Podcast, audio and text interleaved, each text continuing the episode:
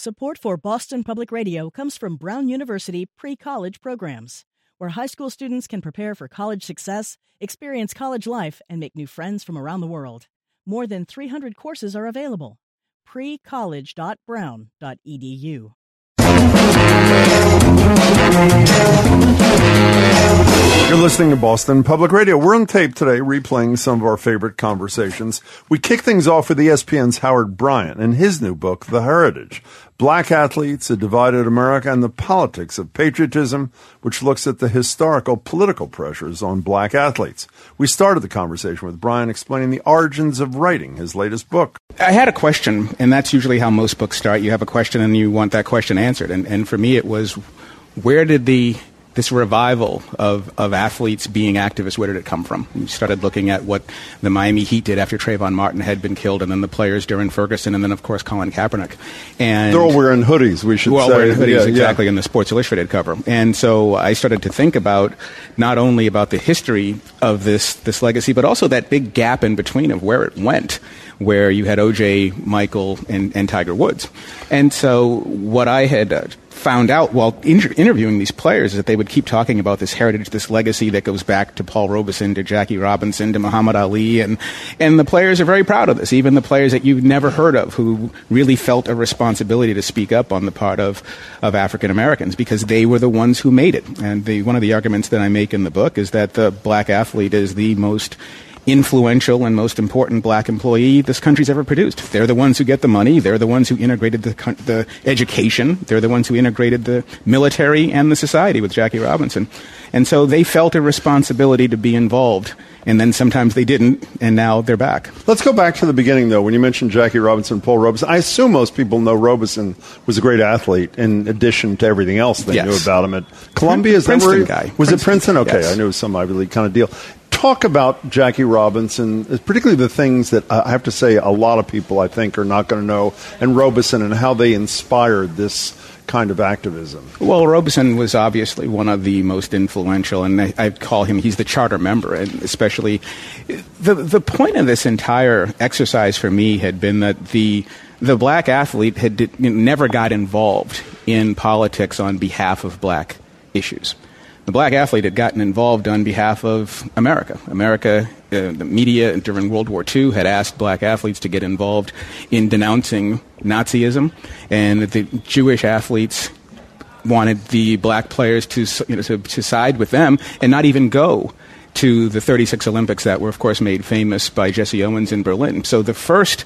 activism of athletes came from issues that had nothing to do with, with black athletes. And then, of course, the third was the famous Paul Robeson Jackie Robinson confrontation in 1949 when Robeson had said that had there been a war between the United States and Russia, African Americans would fight on the side of Russia or not fight at all. And of course, Congress, the HUAC, had asked Jackie Robinson to come in and denounce those claims. Talk about the House Un-American Activities Committee testimony, which I'm embarrassed to say I knew it had happened. I didn't know the details, like you described in your book, of Jackie Robinson when they call him in the hopes that he will trash Robeson's And he did message. trash Robeson. Essentially, he said that African Americans have fought too long and done too much in this country to, to, to fight against it.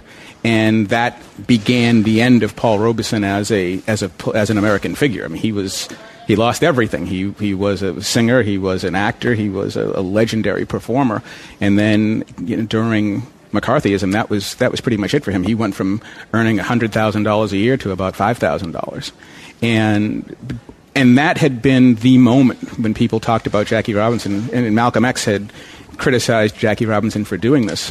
But inside of that testimony, he had also brought up what I call the beginnings of this heritage. He he also said that as much as African Americans believe in the United States, that doesn't mean that police brutality doesn't exist. That doesn't mean that inequality doesn't exist. It doesn't mean that all of these different things that Paul Robeson is talking about do not exist. And so to me, that was really the beginning of having a black athlete get involved on behalf of black issues. And so then, obviously, as we go later into the civil rights movement, you go into Ali, you go into Bill Russell, Smith, Carlos, Jim Brown, and then this inheritance began. You know, the, when I'm reading your book, the, the image, one of the, I, I, think Muhammad Ali is not only the greatest athlete of my lifetime, but also the most the hugest personality in so many ways. I, I, was talking to one of our photographers when you left last night, Howard Powell, uh, about that classic photograph of Ali. I think it was in Cleveland, Cleveland taken, sure. with Bill Russell on mm-hmm. one side of him, Jim Brown, obviously one of the greatest football and players, Kareem. not the greatest ever, and Kareem Abdul Jabbar. How much did the the the support did others speaking out in the black athletes community provide strength? You know, uh, uh, strength well, to those who. Well, it's one of the reasons why you don't have it exist so much today. One of the things that they say in the clubhouse, and Trenni, of course, knows that when she was here, is that the, they always say the smartest guy in the room is the guy with the biggest number of zeros on his paycheck. And when you have that player, whether that player is Ali, whether it's Jackie Robinson or, or whomever, it gives cover to the other athletes. If you're if you're the star player and you're Michael Jordan and you're not getting involved with those with those issues, why would the ninth or tenth man on the roster feel like they had any sort of cover?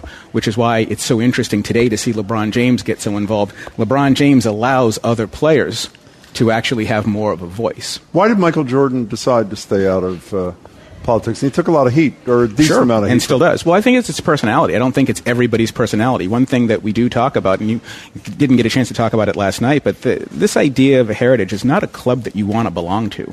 I don't think anybody really wants to be involved in this stuff. This is something that you feel like you have to based on the circumstances of, of your life and the circumstances of what's happening with your people. I think that everybody would rather just go play and enjoy and not have sports be as important as they are. So in Jordan's case, obviously, I, I, think that, and we got to talk about this a little bit last night as well. I think you have three waves in, in American sports. You have the immigrant story, where the Germans and Italians became Americans by playing sports and by changing the old world and turning into Americans through sport, and boxers as well. Then you have the integration story, where obviously the black athlete began to integrate the American culture. And now this is the less heroic story. This is the money story. This is where players are making super amounts of money. They're now super rich. LeBron James is, is his net worth is four hundred and fifty million dollars. Michael Jordan is is the first billionaire uh, black athlete in American history. These players are beyond rich in terms of you know when I did my my bio on Hank Aaron. Hank Aaron's kids went to public schools. These guys are nowhere they're nowhere near the everyday average person. And so this player now has a completely different viewpoint of getting involved in issues. And I think when you're Michael Jordan, you sided more with corporations than you did with with the average person walking down the street. Am I right? Did you not say at one point in an attempt to not upset anybody? I hope I got it right. Was it Jordan who, after something happened, gave a million dollars to the NAACP legal defense and, fund and a million well, dollars to the cops, so that he basically that's right. So he was essentially saying that he's on both sides, which I don't think can exist. You're there's, you're trying to be in the middle when there's no middle. We're talking to Howard Bryant. His book is The Heritage Black Athletes, A Divided America, and the Politics of Patriotism. Tell um, the story about Coretta Scott King inviting, uh, inviting uh, uh, Jordan to the wreath laying thing. Yeah, that was a story in the, in the 90s when Coretta Scott King had personally invited Michael Jordan to come lay the wreath on uh, Martin Luther King's grave for the 25th, uh, marking the 25th anniversary of his death. And Michael Jordan had kind of agreed to do it, but he didn't really want to do it. And at the last minute, he he called his teammate Craig Hodges and said, "Yeah, Hodge, this is really your thing. You want to go in my place." And so even that level of responsibility, he simply didn't really want any part of. And and one of the things in the book that I talk about that I think is really important is this notion of of what your blackness means to you in moving into this culture that we spend a lot of time using words like being colorblind or not seeing race and transcending race. And, and in a lot of ways, it's really insulting language. Why would I want to transcend something that's a part of me? Why, yeah. is this some, why is this something to overcome? I don't have to overcome it. I like what I see when I look in the mirror. And I think that the the hard part for these athletes is, and you see it with these guys now, is that once you s- speak up on an issue, now you run the risk of offending your fan base. Now you run the risk of offending your your sponsors. And you know, of course, Michael Jordan was very, very close to Nike. He was Nike. He built Nike. And so the players, the minute you get involved in a political issue, the first thing they see is, is everyone going to turn on me? And that is the fear that they all have, and so legitimate, they legitimate, a, well, it's a legitimate fear. And one of the things in the book, Margery, that I found that was really interesting, and I sort of missed it, and I hate when I miss things in books, but was the, the female element of this. I talk a lot about Rachel Robinson and how she's really responsible. The reason why we still talk about Jackie Robinson today is not because he was such a great, great man, and he was. It's because of Rachel. It's because Rachel made sure that you didn't forget her husband. But one of the things that people have asked me, a lot of the female readers have said, well, what about the female heritage? Where, where are they? And it's a great question, and I think that it's, I didn't talk about it as, as much as I should, and I will in, next, in, in future projects, is the women play individual sports. There are not the team sports. Yeah, women, women don't make Yeah. money in team sports the way Serena made $100 million and Venus makes $70 million and all the, the, the individual athletes, the, the money that they earn. However, if you are an individual athlete and you take a, a, a stand on a political issue, the very first thing that's at risk is your money because the sponsors are going to come after you, especially if you're a Dominique Dawes or, or Simone Biles, or if you are an, uh, a a gymnast, if you're an Olympian where your money depends on endorsements. They're going to run for cover. And so the female athlete is far more at risk to take political stances because their money is going to be directly affected by it. We're talking to Howard Bryant, who also thinks 9 11 was a huge turning point in this whole The turning point. thing, the turning point. Here's a little piece that I bet most of you remember. First Super Bowl after 9 11. Here's the owner of the Patriots, Bob Kraft, uh, speaking to the crowd after the Patriots won. Spirituality, faith, and democracy are the cornerstones of our country. We are all patriots. We are all patriots. How did how was 9/11 as you said the critical thing? Well, I think that's the, the part to me that we miss a lot of when we talk about black athletes taking a knee and we talk about police brutality and we talk about all these issues and we focus so much on, on the black player. We don't focus on the biggest change in sports and how sports are sold and how sports are marketed, and that's, that's 9 11. For me, when I was a kid, the thing that you feared the most was the Russians. I mean, it was the Cold War. that was what we were most afraid of. I grew up in Dorchester and then down in Plymouth. I lived right next to Pilgrim down by the, the power plant down there. So whenever it rained, there was like a, the sirens would go off and we're like, you know, it's the day oh, after. And so all of those things would take place. But today, if you're my son who was born in 2004, if you were born in, say, 1990, 9 11, you were 10 years old, 11 years old. 9 11 is the defining issue. It's the def- defining moment of your life. And if you look at sports during that period, before 9 11, maybe you can go to one of the most iconic moments was Whitney Houston singing the national anthem during the 1990 Super, 1991 Super Bowl with the Giants and the oh, Bills. Oh, gosh. Yeah. And but after that, all of the different elements, the displays, the flags, the flyers, all that stuff went away. Today, it's still here. It's still going on. You're still singing "God Bless America" during the seventh inning. You still you, you sell sports. There's a, there's a I think before game game game two well before all the games of the playoffs now. You've got the big American flag across the 50 yard line, across half court, across the outfield, and all of it. It's all being sold and being packaged as embedded into sports.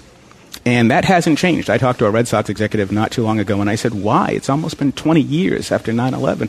Why are we still singing God Bless America? And he said, Because we would get killed if we were the first ones to stop doing it. So they don't even know why they're doing it anymore. It's simply now part of sports. But don't you also make the point, Howard Bryant, that, that essentially the in the post 9/11 era, the the support that everybody uh, professes to have, at least for the military, at least members of the military, is sort of mixed with support for police officers. Well, absolutely, because- which is right. which means if you protest that which a police officer does, then by definition, as Donald Trump would tell us, you're unpatriotic. Well, exactly. And that's one of the things that happened. And I lived in New York. I was covering the Yankees during 9/11, and so I was on 49th and 10th when that all when it all went down. And I remember what took place with the Yankees and how they began to bring in all of the everyone. There became a conflation, and that conflation still exists. And they now call them all first responders, mm-hmm. military, cops, fire. It's all the same, and it's actually not all the same.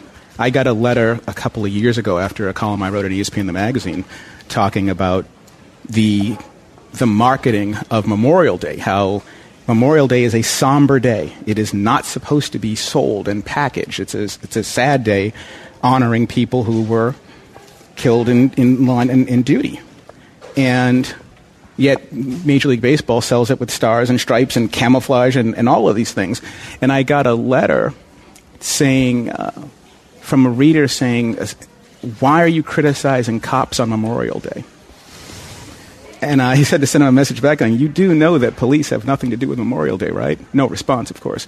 but, st- but still, but that's what it looks like today. Today we sell all of this in, in, in one and, and I think what that does is it creates this collision. What this book is really about is it's the collision between post 9 11 sports and the post Ferguson black athlete. So if you're a black athlete looking at what's taking place in your community, that does not jibe. If you're Car- Carmelo Anthony looking at Freddie Gray in Baltimore where he grew up, then you go to work where the Knicks are playing the Celtics and you've got Law Enforcement Appreciation Day. Those two things are colliding, and the response from the public is shut up and play. But it's really difficult to do that when you're from that community. It's not like we're making fun of Jane Fonda for talking about Vietnam.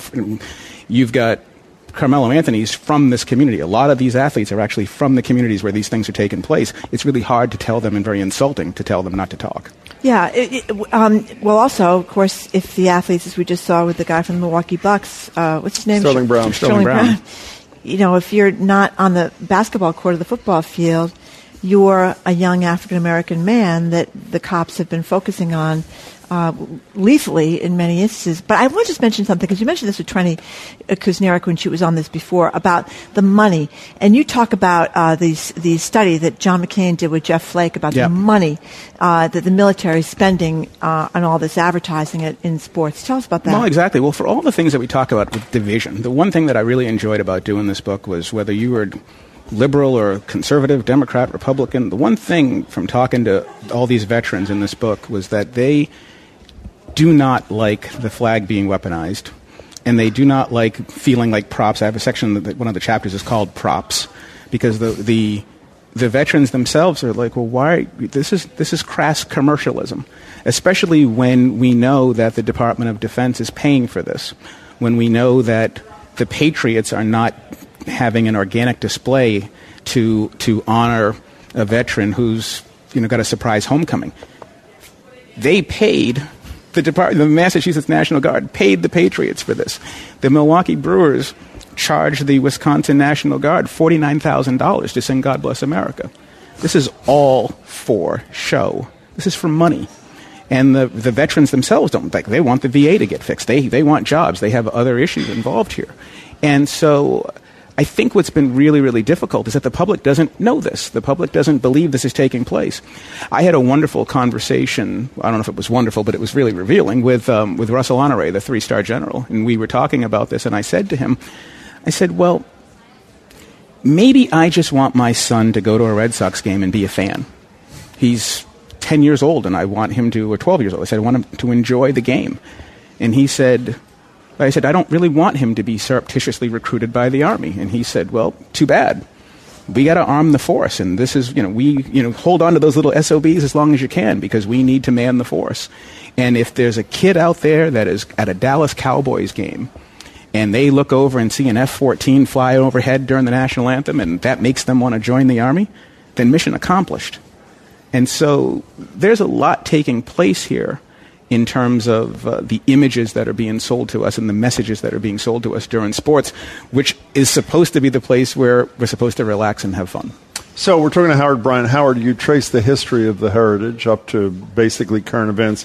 Can we do a little uh, forward-looking uh, for a second? Uh, three o'clock this afternoon, Donald Trump's going to play the national anthem. He hopes that a thousand Eagle fans are going to show up because the Eagles were, were disinvited, as we discussed with with Trenni. What happens next year in terms of activism. For the most part, we talked about this being a quote solution in search of a problem because most of the kneeling had abated by the end of the season. What's the reaction going to be of the 70% of the, I think it's 70% of the players in the NFL who are African Americans to to the deal cut with the owners a couple of weeks ago, clearly kneeling down to Trump, for lack of a better expression, and then the, the disinvitation to the Philadelphia Eagles. Yeah, I think we're going to find out what they're made of. We're going to find out if the players really do have any type of solidarity along these lines. They weren't going to fight for Colin Kaepernick, and they didn't. They made a deal with the owners, a $90 million deal to fight social justice together.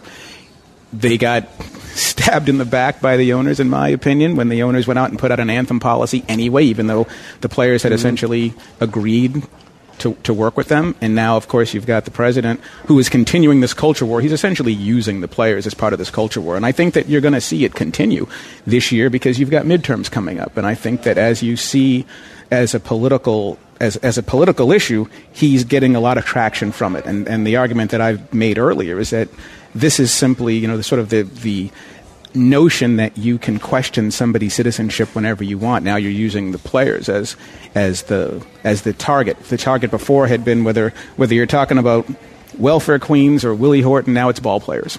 And I think during an election year, you're going to see more of that. And I was going to say, Margery, one thing I think is really also What? important too about players is that when it comes to money, we listen to people in the culture who have money. We, if you have money, you can become president. Why are we talking about Mark Cuban or Oprah Winfrey being Howard presidential Schultz candidates or Howard Schultz talk about, yesterday? yeah. Exactly. But when it comes to the black athlete who has money, we want them to be quiet and to be grateful. Everybody else, when you have money, we have to listen to you all day long. And so it also speaks to this idea of how we view the player. The, this, this notion that you belong to us. And, and the player in any other field, if you had $100 million in the bank, people would want to hear more from you. But with these guys, we want to hear less.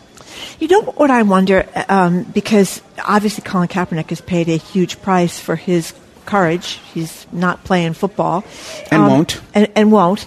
Uh, um, that uh, there's at least half the NFL teams are African American, or sometimes more than half the team. 70% of the players, roughly, Okay, right? Is that not right? So, Yeah. so is the issue that um, there's the, the, the money or not getting to play? Because I, I thought initially that we might see solidarity among the the black players. Is it uh, the money or losing your job or just I don't want to get involved? And all the above. It's all the above. And all the above. Okay. Especially because in football they control your money. People talk about Bill Belichick being this great coach. Bill Belichick would be a very, very different coach in the NBA when the contracts are 100% guaranteed. Well, that's a big difference, And so, right? yeah, they control your money. And Yeah. if I can. LeBron James's money or Alex Rodriguez's $275 million contract extension, every penny of that is guaranteed.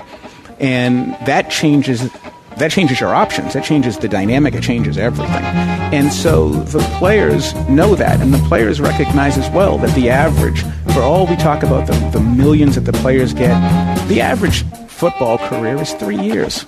So you're not going to take many risks with that small window. Howard Bryant is a senior writer for ESPN. His latest book is The Heritage Black Athletes, A Divided America, and the Politics of Patriotism. Up next, Harvard Business School's Michael Norton is here to discuss his latest research on leisure time. That conversation is next on 89.7 WGBH, Boston Public Radio.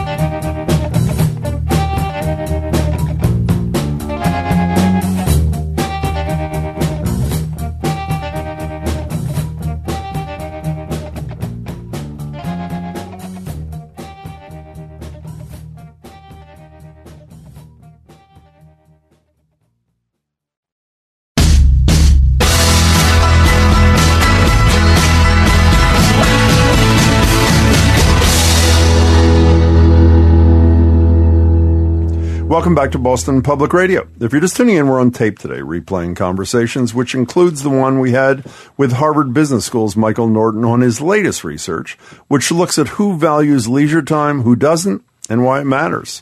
What, what's your research say? What's your thesis? We um, this is um, research with Gabby Tonietto, who's at uh, Rutgers University, who studies um, how people spend their time in general.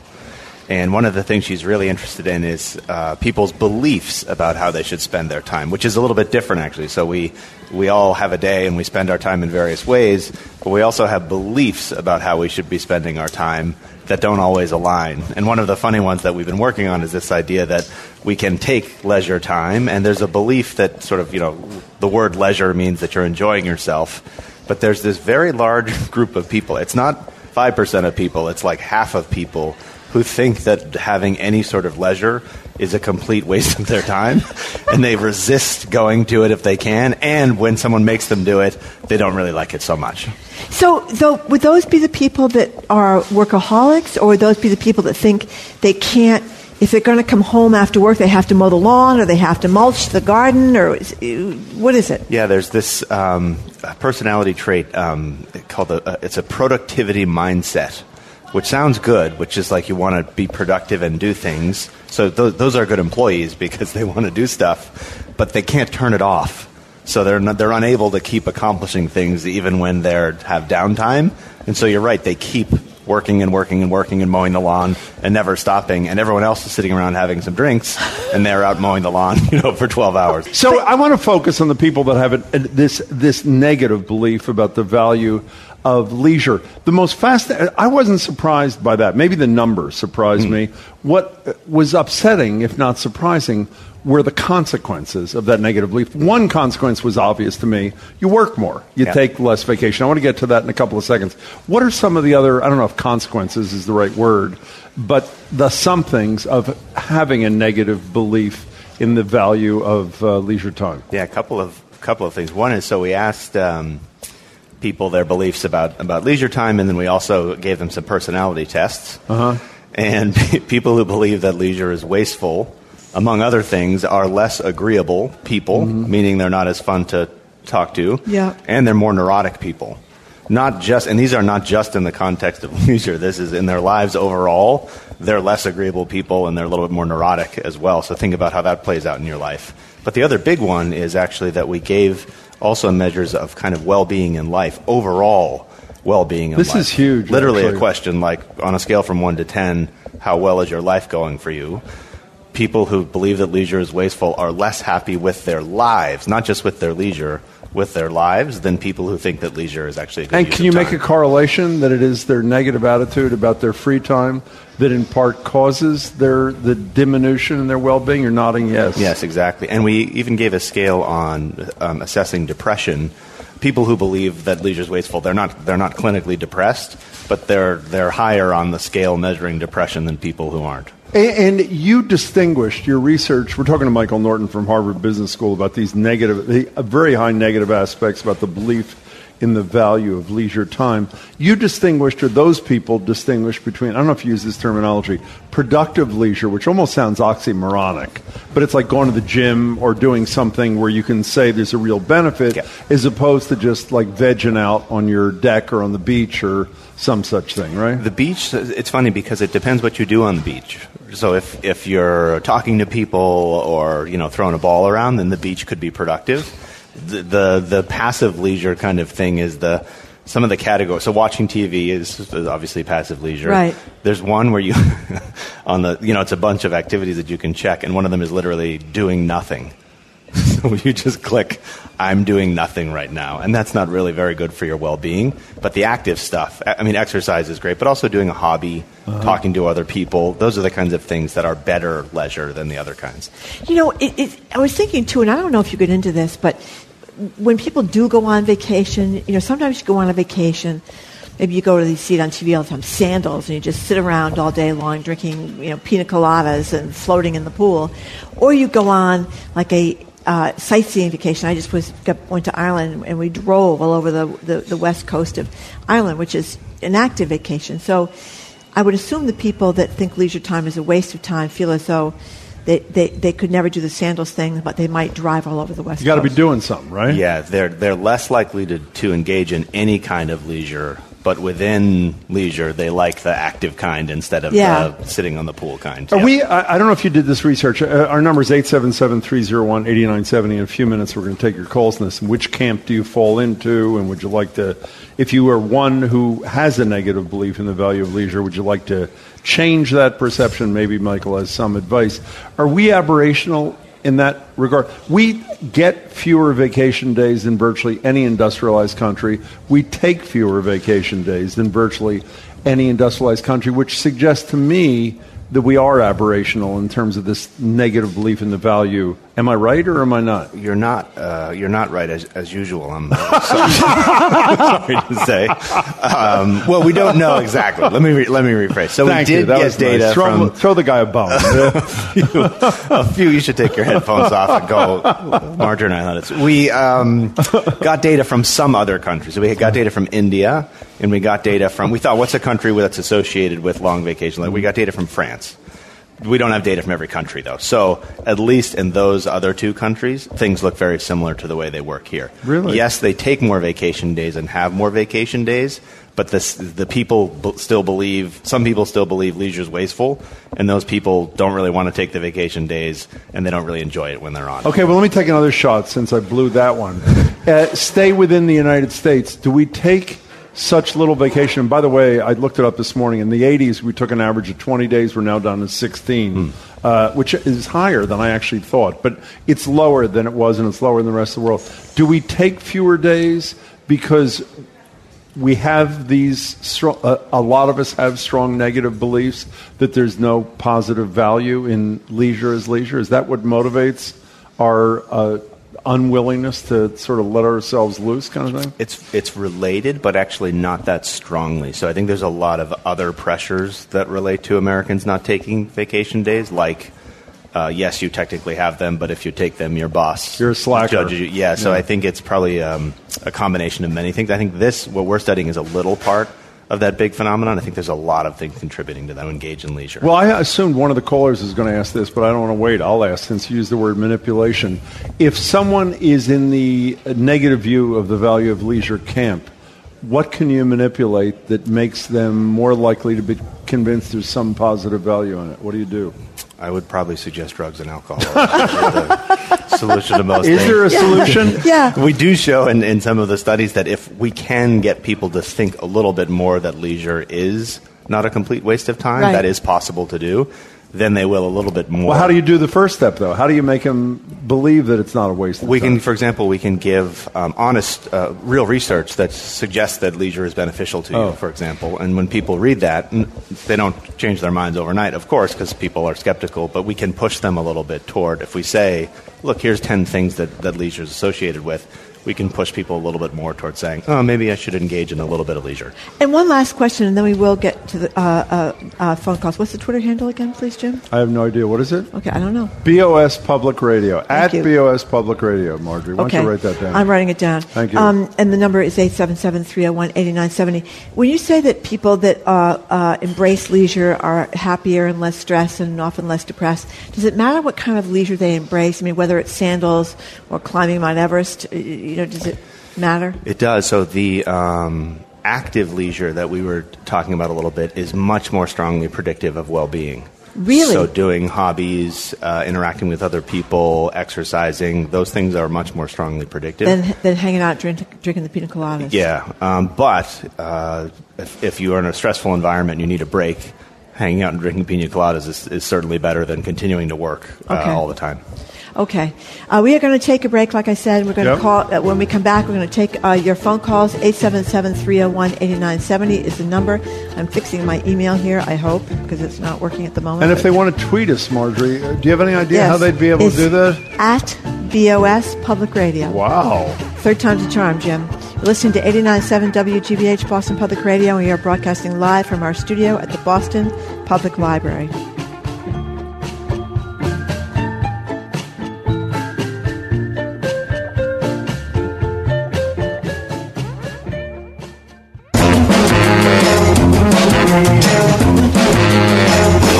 Boston Public Radio. If you're just tuning in, we're on tape today, replaying conversations, which includes the one we had with Harvard Business School's Michael Norton on his latest research, which looks at who values leisure time, who doesn't, and why it matters. Stage. Emily in Boston, you've been very patient. You are next on Boston Public Radio with Michael Norton. We're talking about the value of leisure and how you perceive it. Welcome, Emily.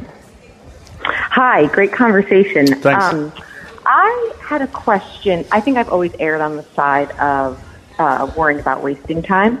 But when I had I had my first child right out of grad school, and when I became a mom, it was like, oh my god, every hour I have to account for. I, especially if I was paying a babysitter or even had asked my husband to be on double duty with our kids. And so I'm just wondering. My husband, by the way, does not feel that same pressure. And No, they I never do, do they? yeah. Well, I didn't want to sound. Yes, I mean it, it's funny how that he sleeps like a rock as well. Um, and so I'm just wondering if there's any studies. I mean, it was real anxiety for me uh, unless I'm on my run or I'm on my errand. You know, something I've decided is productive. I don't like even when I pick out a TV show, if it's not great ratings, it's only eh, I won't even waste my time doing that. So I just didn't know if there was something either about becoming a parent, a mother, or as a woman. That's Maybe, a great question. And again, so okay, thank I you. I love that, Emily. I'll Thank you. That's great. off the- yeah, thanks a lot. Bye guys. Take it away, Michael. We'll uh, assume that Emily's husband will be calling in shortly to set the record straight. No, he's sleeping. Sleeps like a rock is a great. you can uh, relate to that. You're a new dad. How you doing there, Michael? Sleeps like a rock. Sleeps like a rock. What's the answer? No feelings. No, just a rock, a dead rock of worthless rockness. Uh, it's a good. So I do think so. When you have major life changes, uh, like having a child, uh, your time just, as people have children know, just dramatically changes in every way, and you do start going from you know what do we feel like doing tomorrow to what are we going to do for every five minutes and plan it out and things like that. And that is this this um, uh, belief that kind of you need to schedule your time. There's other research that suggests that when you think about your time like that, it is a source of stress and anxiety. Like, uh, think of lawyers who bill every hour, every five minutes to clients and things. That's not that fun to live a life where you're billing little increments of time. But um, there are f- ways to think about it differently where you're kind of thinking of your time more generally uh, that can help uh, relieve some of that anxiety. But it's very, very difficult when you have uh, a newborn for sure. But you know, Emily raised an interesting point that, that you amplified by indirection there. Uh, I'm a salaried employee, and so I get my X number of days vacation, and I still get paid. That lawyer, You, you, you stunning. see the I know. salary for this program? for this. That, uh, that I understand Margery receiving that- a salary, Exactly. but I can't. That lawyer Believe you me, talked doing all the about, or somebody, a, a contract employee, doesn't get paid when he or she goes on vacation. It would seem to me my ability, knowing the paychecks keep coming, creates a different environment for me to make decisions about my leisure time than that man or woman who knows that they're not making money. Yeah. When, you, you know, I do, and it and it, it does, but it's not as a big a difference as you'd think. Really? Yeah. So even when you have a salary job and you get a vacation, you know, and you still get paid, people still think it's a waste of time, and I probably shouldn't do it, and maybe I'll stay home and work on something um, instead. So it helps, but it doesn't sort of solve solve the problem. I do think, by the way, to Emily's question, there's a uh, you can think of people as being maximizers or satisficers in What the world. There's a lot of research on this. So a satisficer is uh, let's go out for dinner. Why don't we? What do you want to do? What do you want to do? Okay, let's do that. A maximizer is I need to do 12 days of research on the restaurants uh, in order to find out the very best restaurant. It sounds like Emily's a little further on the maximizer scale. There's nothing wrong with being a maximizer, but it takes a lot of time, and you're always worried that you're not doing the right thing or the best thing with your time. So it's a little bit easier in life to move down the scale toward satisficer, which is you get outcomes that you're satisfied with. They just might not be the very best thing. You know, I know this isn't this is outside of your research, but you do wonder where that comes from. You know, is it is it your parents? Is it just a genetic thing, or even if you have more than two or three children, you can see that one of them is Mm-hmm. like a neurotic basket case, and one of them is like falling off the couch. You know, it's it's. I think we know, where. It, sure, we do. What? Trump. No, eight seven Yeah, seven but he's a workaholic. three zero one He's interesting. What are you talking about? Every single weekend he goes to what his ability, at least it seems to me, To play golf? to relax is epic. I mean that in a complimentary way. But he says he's a workaholic. He doesn't like to take long vacations. He doesn't want to go to Sandals.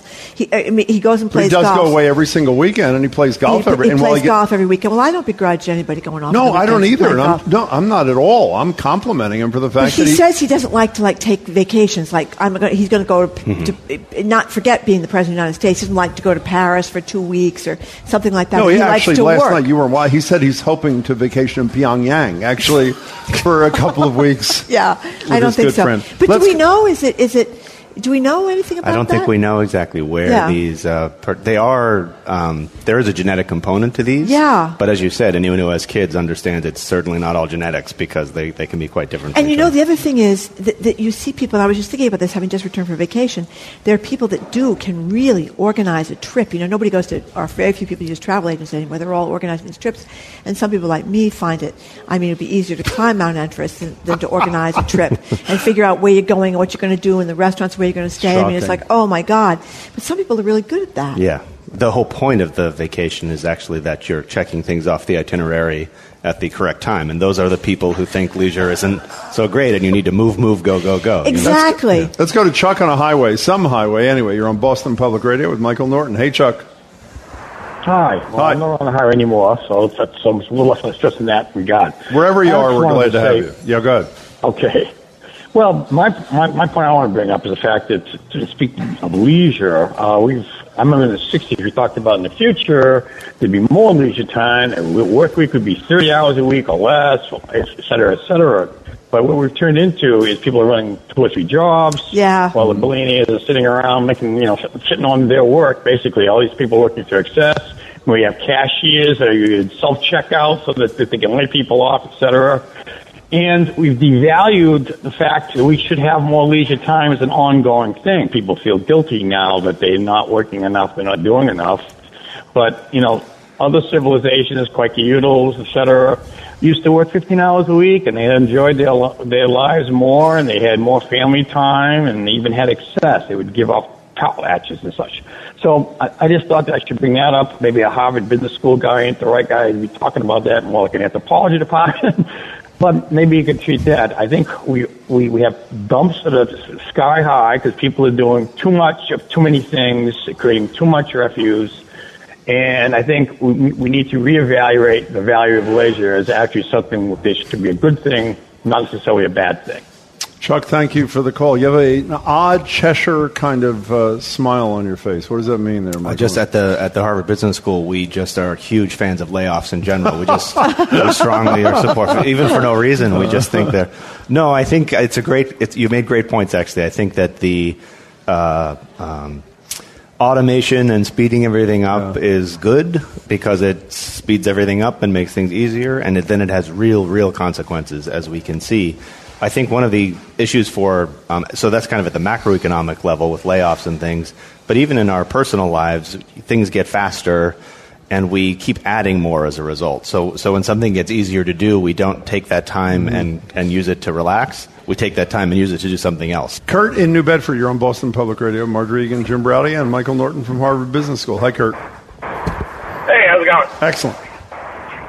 Um, question, just wondering about like the age demographics. If we know notice a Mm. certain generational that seems to have a problem with this, or uh, is it kind of wide across, like from new to the working uh, working class to all the way up to you know looking at retirement? That's a good one. How about the demographic breakdown? We only we don't. Have, it is a great question. We don't have um, great data on um, uh, retired people because they, we don't have any in our sample. I think it would be a great a great group to think about, especially if, if you think about as you retire, do your beliefs shift or not? So so as you have more leisure time, maybe not leisure, as you have more time not working, do you take more leisure? But even more importantly, do you shift to thinking that it's a good thing to do? I think we all know people who retire and you think, wow, they have a lot of time now, they're going to enjoy their leisure, and they lose their minds because they, they want to be productive and they want to be working and they want to be doing things. Or they die like a minute and a half after they leave their job. That's even more morbid than what I was saying. No, but it's true. I mean, there's some horrible examples. Better keep of working, that. Jim.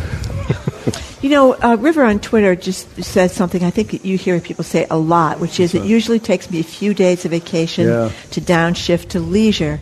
Wish I had more time. And you hear that, I, I've heard that a lot of people saying that one week is never enough. You need two weeks to scale down. Well, it's not only scaled down, but you start getting anxious the last couple of days when Yeah. you finally calm down about the fact that you got to go back to what it is you left. Yeah, there's a lot of research, not- not by not by me, but a lot of research on vacations.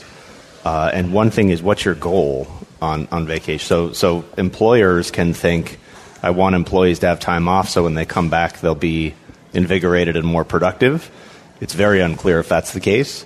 From the employee standpoint, what are you trying to accomplish on your vacation? Are you trying to just relax? Are you trying to do the things that you couldn't do when you're working? Are you trying to spend more time with family? So there's so many different things, aspects of what a vacation even is, that it's very complex to think about kind of what they do for us over time. Here's a great tweet from Doreen. I'm a teacher, she writes. We were told to assign homework during a snow day this winter. I asked the kids to sit and really observe the snow coming Oh. down and Oh. describe what they experienced. They loved it. There are ways, writes uh, Doreen, to be quiet and engaged. That's pretty great. Oh, Doreen, that is I love that that. is wonderful. That is wonderful. That reminds me of, of one of our old uh, t- uh, talk radio buddies, uh, Christopher Lydon, when he used to uh, a million, million years ago have this Oh. show that on a day that it snowed really a lot in Boston. He spent an hour on snow poetry. I'll never forget that. I was you actually called me on the phone. We were on our way to our other job, and you Yeah. said you should listen. I said, "Are you kidding?" And it was brilliant. Kaylee on Twitter also uh, says, "Will younger this is a question for you, Michael? Will younger generations growing up with technology have a hard time putting it down and taking leisure time than their elders?" That's a variation of what Margery was talking about a minute ago. That's a good question too. No. It um, we don't know yet. It depends on honestly how you define leisure time. So Meaning they might define that using their phone as leisure they time. they may right. So if if we said playing a board game is leisure time, and they're on their phone playing a game with their friend, you know, across the, the town, What's the difference? it's hard to say that they're not engaged in leisure. I think the tricky thing about phones is that they have these things called notifications, and mm-hmm. so you're in leisure mode on your. Yeah. phone, but then you the, it buzzes in the email, and then you get the text, and so it's harder actually to separate leisure from work because it's all in your phone. Yeah. Whereas That's if you're playing a board game and your phone's in the other room, it's easier to stay engaged in Exactly. leisure. I remember being able to give my complete attention to Chutes and Ladders in Candyland. The most Those- complex human game. Exactly. Tony- Tony, in Boston. Hi, Tony. Hello, Tony. Hey, hello, hi, uh, and uh, hey, happy uh, Independence Day to you all. Same Thank to you. Oh, I was, what I'm calling about is uh, independent workers, you know, self-employed people who don't have a chance to take Yeah. off, right? Because mm-hmm. I used to work for, well, oh, Jesus, 20 some years I worked for a guy.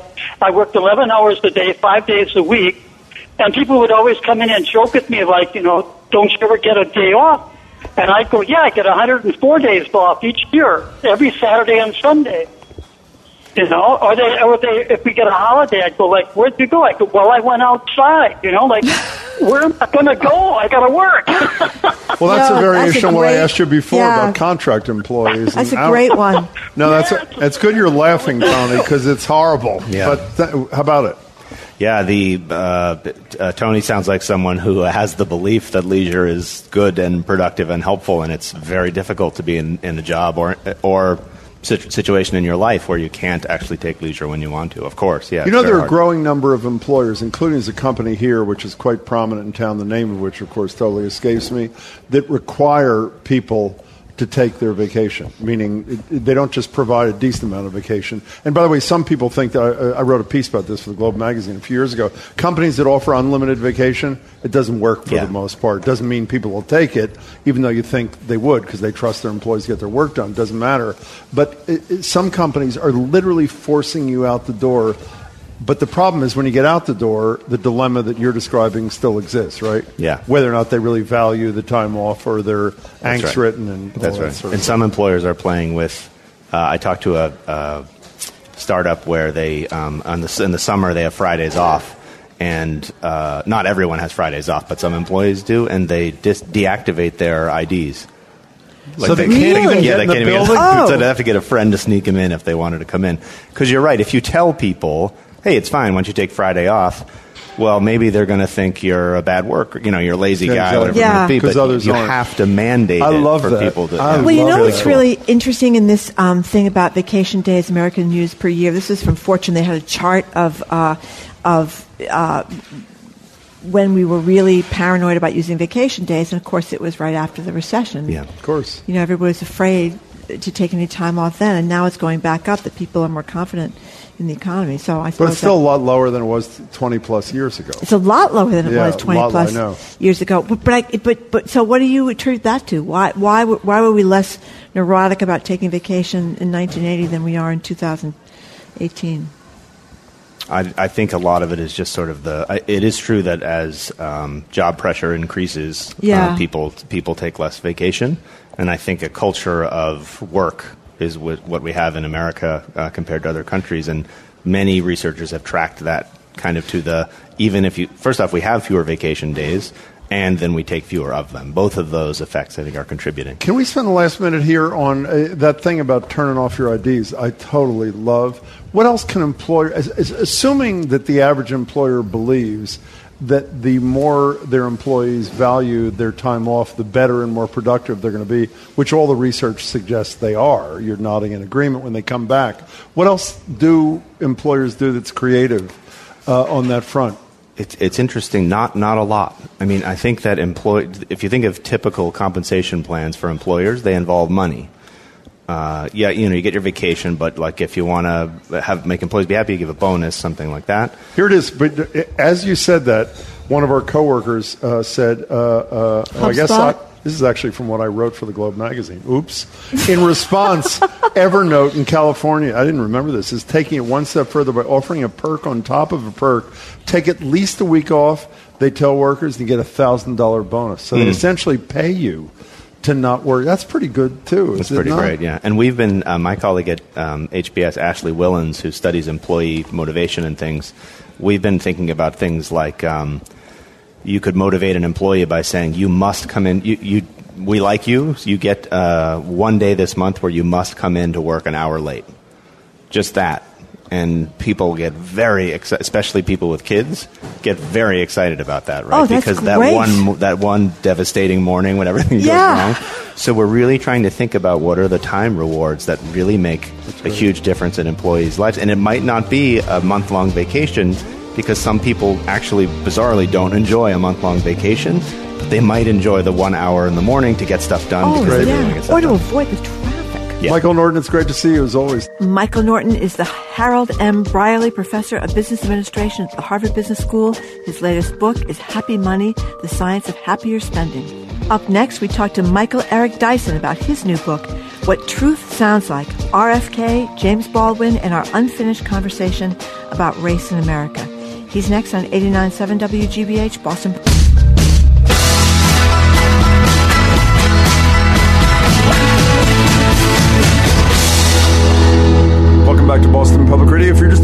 On tape today, replaying some of our favorite radio conversations, which includes the one we had with Michael Eric Dyson about his latest book, What Truth Sounds Like RFK, James Baldwin, and our unfinished conversation about race in America.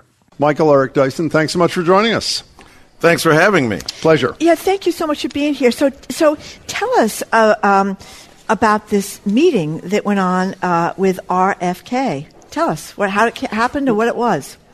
Sure. Well, um, Robert Kennedy and James Baldwin had met each other about a year before at a Nobel laureate meeting in um, at the White House, and then um, Mr. Baldwin fired off a fiery telegram uh, after uh, Birmingham with the goon and ghoulish behavior, the goon-like and ghoulish behavior of uh, Bull Connor and uh, he blamed in part the president and the attorney general for not uh, seeing race as a moral issue rather than instead exclusively as a political one.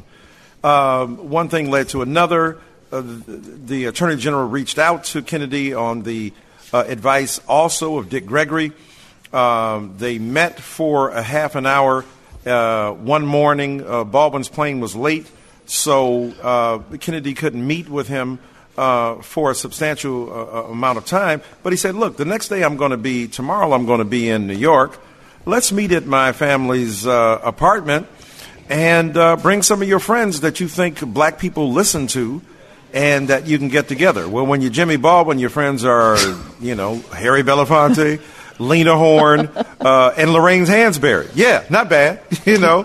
Um, and, you know, along with Jerome Smith. Uh, Clarence Jones was uh, the lawyer of both Baldwin and Martin Luther King Jr. He was there, and Jerome Smith, so, who was a decorated uh, a freedom rider who had been beat to within an inch of his life several times. So they, they got together and, and talked about race in uh, Kennedy's apartment. So before you tell us what uh, uh, met RFK in that meeting, what was RFK's right. expectation of what the meeting was going to be like, which I assume was not at all what it became? That's right. He wanted to talk about urban issues in America. He had seen the burgeoning, brewing crisis, to mix metaphors, of. Um, you know, the black urban center, he was concerned about it. He thought that black people were being seduced by the radical and extremist elements within African American culture. They were listening to the black Muslims increasingly. And he wanted to find out A, why they were doing that, B, what they could do to redirect them uh, toward more moderate and therefore liberal um, quarters.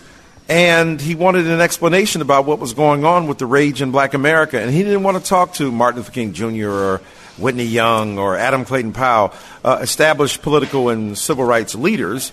Uh, in reverse, he wanted to speak to uh, people with their hands and fingers on the pulse of black America. So he convened, uh, he met with Baldwin, and Baldwin suggested these other people, and he wanted to address, and Kenneth Clark, the great Kenneth Clark, mm-hmm. The social psychologist, and then the most uh, respected social scientist in America. So he wanted to speak about the urban crisis in black America and how to tamp down on the rage that was brewing. But it was not Kennedy's agenda that controlled in this meeting, Michael Eric Dyson, correct? Not at all. Uh, Kennedy started uh, innocuously enough. He um, talked about the great advances made under his brother's uh, presidency. Let's let's admit, first of all, it ain't hard to have great advances when nothing was done before. so even a little bit looked great, right? But the problem with JFK, John F. Kennedy, the president, uh, the president of the United States of America, the brother, older brother of uh, Bobby Kennedy, is that he was ambivalent and he was, on the one hand, putting on the bench people like Harold Cox, Cox who called black people the N word from yeah. the bench. He was speaking to Governor Vandiver in Georgia and saying that he was not going to use federal power uh, to intervene and federal, federal authority to intervene on segregation in the South.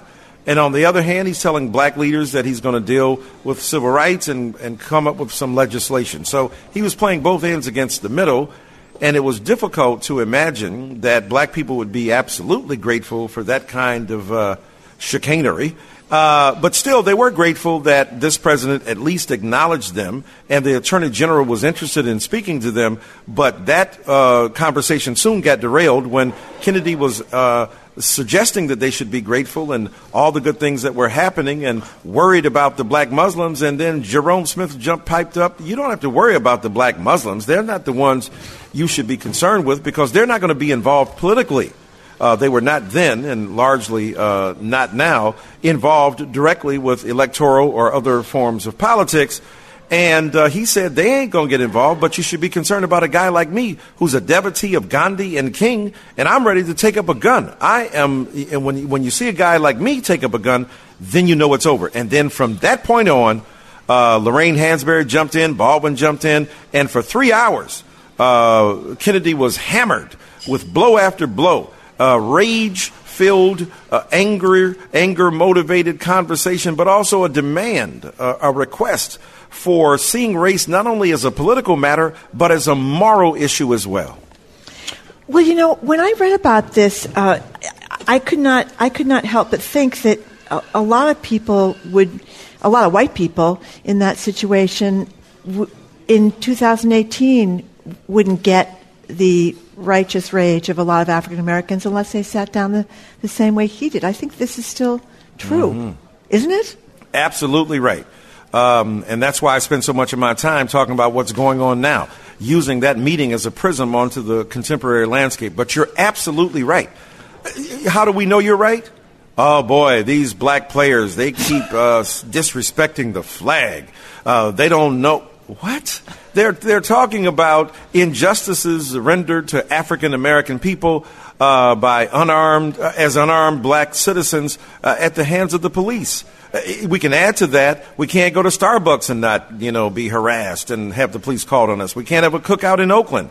Um, we can't gather in public spaces that white people take for granted. So no, uh, many white people still don't know the anger, the rage, the the venom that is directed toward us, and as a result of that, uh, the enormous, uh, if you will, difficulties and burdens we bear uh, for being black in America still today. Can we, uh, Michael Eric Dyson, let's, can we just stay off that meeting for a second before we come to current events? Larry Tye was with us the other day, who obviously has written a great biography of uh, RFK, and he referred to RFK as clueless on issues of civil rights early on. I think you used the word naive. M- my recollection from your book is that immediately after the meeting, it wasn't like uh, RFK had an epiphany. Didn't he leave there and go wiretap and surveil essentially all the participants? So obviously, it wasn't like a light bulb went off right away. If I'm right, what caused the, the conversion? I mean, was it thinking about this, reflecting on what he'd been told? what happened? What's a white guy to do? I mean, you beat me up. I got to go sick the FBI on you, bruh. I got to use what's at my disposal. You get mad, I get even. Uh, so, yeah, he went out there and he, he collected the dossiers of people. Either he initiated it with, um, with uh, J. Edgar Hoover, or, yeah. or he continued it, let's be honest. So, the reality is, yes, this northern liberal, northern seaboard elite um, sicked the FBI on many of the participants there that day. That's that's the just compense, the just compensation that many black people get from liberals. Uh, often who uh, don't have backlash of the right wing, but they get sideswiped from the liberals. Um, but then, after being angry and just venomous, um, RFK calmed down a bit, phoned up a couple of his um, of his aides, including Arthur Schlesinger, and he said, Look, you know, maybe if I were black and I came up the way Jerome Smith did, I'd feel the same way he does now.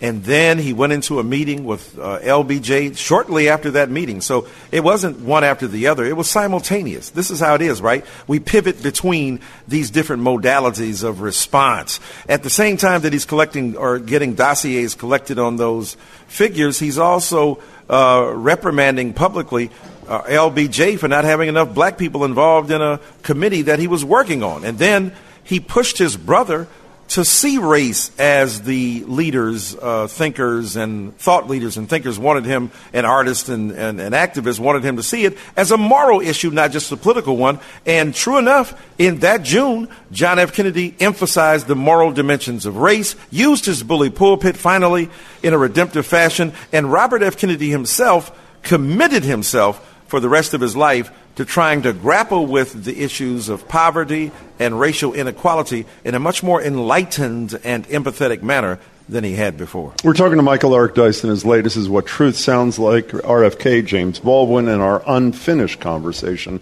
about race in America. You know, um, you talk about in, in, this in this Kennedy point that in the in the Kennedy part when he was uh, JFK was still president about you know people uh, Kennedy was very worried and his people around him were very worried about.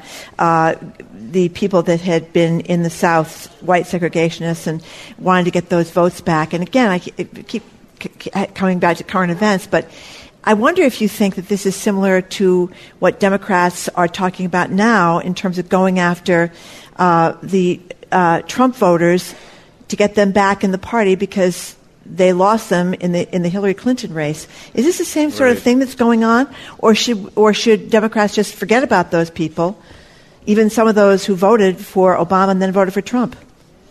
Yeah, do we really want them back? um, I don't know. You're know? the expert. I'm not. I mean, yeah, I, right. I, you know, that's a big debate Democrats are having right now, right? Yeah, of course. And but but not only that, let's let's let's make it accessible to people. Not only are they saying how do we get them back, they're ignoring the people who stayed. They want the prodigal white voters, but they're denying the child, who, the, the, the, son who stayed behind. Like, hey, I've been faithful all along. You know, Jesus told that story. A lot of us go like, dang, dude, I didn't mess up. I didn't get on drugs. I didn't go out here and prostitute myself to have to have a fatted cow killed for me to return.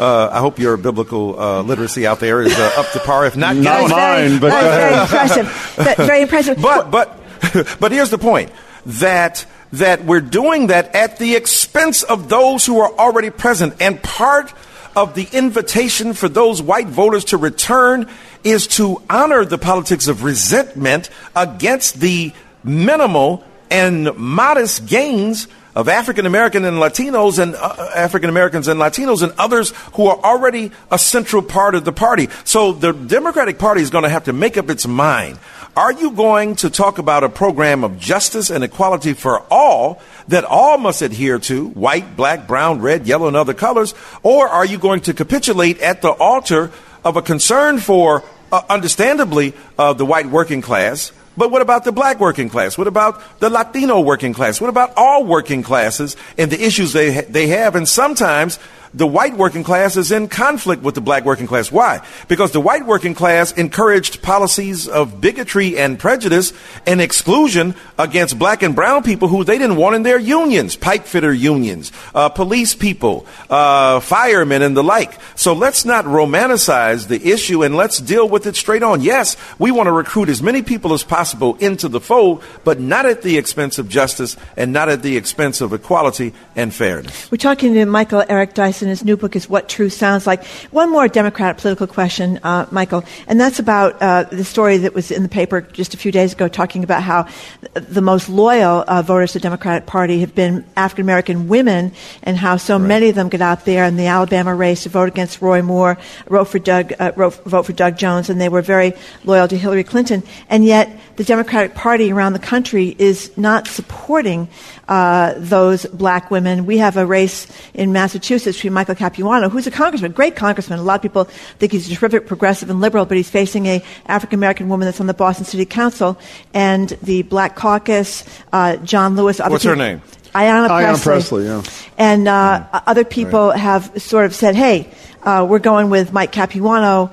Uh, she's just an example of many. Uh, there are 43 black women running for the House of Representatives. One of them has so far gotten the support of the Democratic campaign I mean, congressional caucus. I mean, how tragic. I mean, look at that. Talking about not being grateful. Talking about biting the hand that feeds you. Talking about exploiting the people who are at your table. And this is what I mean going after a white voter who may or may not return to the fold, who, because of uh, concerns about economic inequality or the Constitution or their unconscious bigotry that Donald Trump tapped into, or all three simultaneously, and many more, the people who are there, who are faithful, who are loyal, can't even get the Democratic Party to support them. Ayanna Pressley is a great candidate and a woman deserving of support from our own party. But so many, and I've, I've faced this across the country as I've gone across it uh, from the depth and breadth of this uh, country, the height and so on, uh, width of it. And, and this has been a story that has been repeated. Black people have been exploited. Now, that's no, but the tragedy is the, the, the Republican Party often has pockets of bigotry and prejudice that if they were to get rid of them, they could, they could really recruit more black people because black people are are usually culturally and morally conservative, even if they're politically progressive. So, so the Democrat, the Republican Party could have a cache of voters who would increase their numbers if, and join their fold if they could tamp down on the bigotry and prejudice and the, the, the ignoring of the plight and predicament of black people. Well, you know, by the way, uh, on that note, one of your favorite people, I think, would uh, follow up your sentence by saying what he said repeatedly. What the hell do you have to lose when he's speaking to black people. What's your reaction when candidate and then President Trump says that, Michael Eric Dyson? Yeah, we got a lot to lose, bruh. There's a lot that we've lost. You put in, you know, uh, Attorney General Sessions. He has turned back the clock on criminal justice for black people.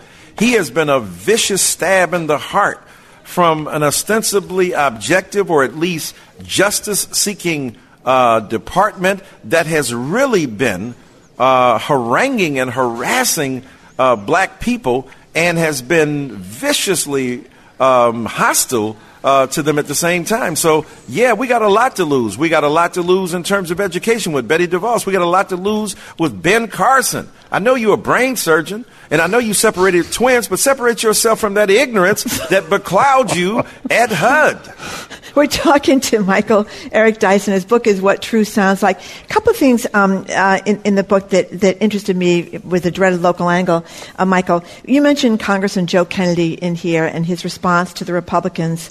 Um, and you say that he sounded a lot like his grandfather, uh, RFK. Mm-hmm. Why is that? Well, he's concerned about the poor person, the little man and little woman out there. He's concerned now extending the trajectory of his grandfather's moral um, arc, if you will. And he's talking about gay, lesbian, transgender, bisexual people, trans people. He's talking about people who speak Spanish. He spoke some Spanish that night.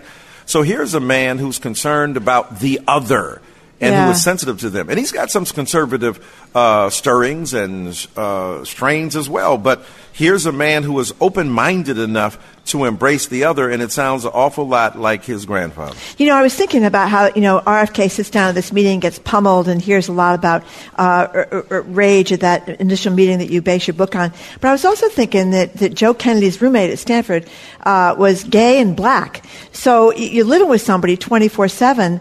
Uh, that certainly would be kind of like a, a, a, not exactly the meeting, but you know what I'm saying? Understanding of course. where somebody else is coming from that may have really impacted his life.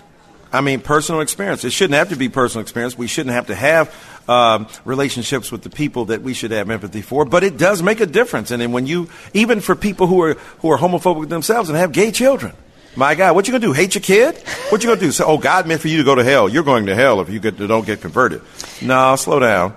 So you know, sometimes personal experiences do transform political uh, perspectives. The other thing I wanted to, it, later in the book, you talk about uh, well, several times, but this passage toward the end, activist you're talking about uh, Muhammad Ali and saying that he was, of course, a, a, a practicing uh, a Muslim believer, and he mm-hmm. showed more of his virtue than a lot of the uh, Christian nation that turned on him you can't help wondering what I mean. I know we have to separate now because the the, uh, the beliefs and what they're doing is so much different. White evangelicals from black evangelicals, but it is sort of surprising. You who just quoted the Bible so well that the Christian so-called right, the white Christian right, has mm-hmm. kind of lost its biblical way. It would seem in, in the Trump presidency. Oh yeah. Oh my God! I mean, do they know the Bible? Do they know their Ten Commandments? Jeez, uh, and they're making every excuse in the book and really outside of it, the holy book, uh, to justify, legitimate, and validate a man whose mendacity, whose sinfulness, whose manifest lack of integrity uh, is a scourge and a bad mark on the presidency. And they have excused him one after another, um, and not even challenging him on his racism, his sexism, his homophobia, not challenging him on his anti Americanism because he's trying to reduce the complexity of patriotism to what he likes.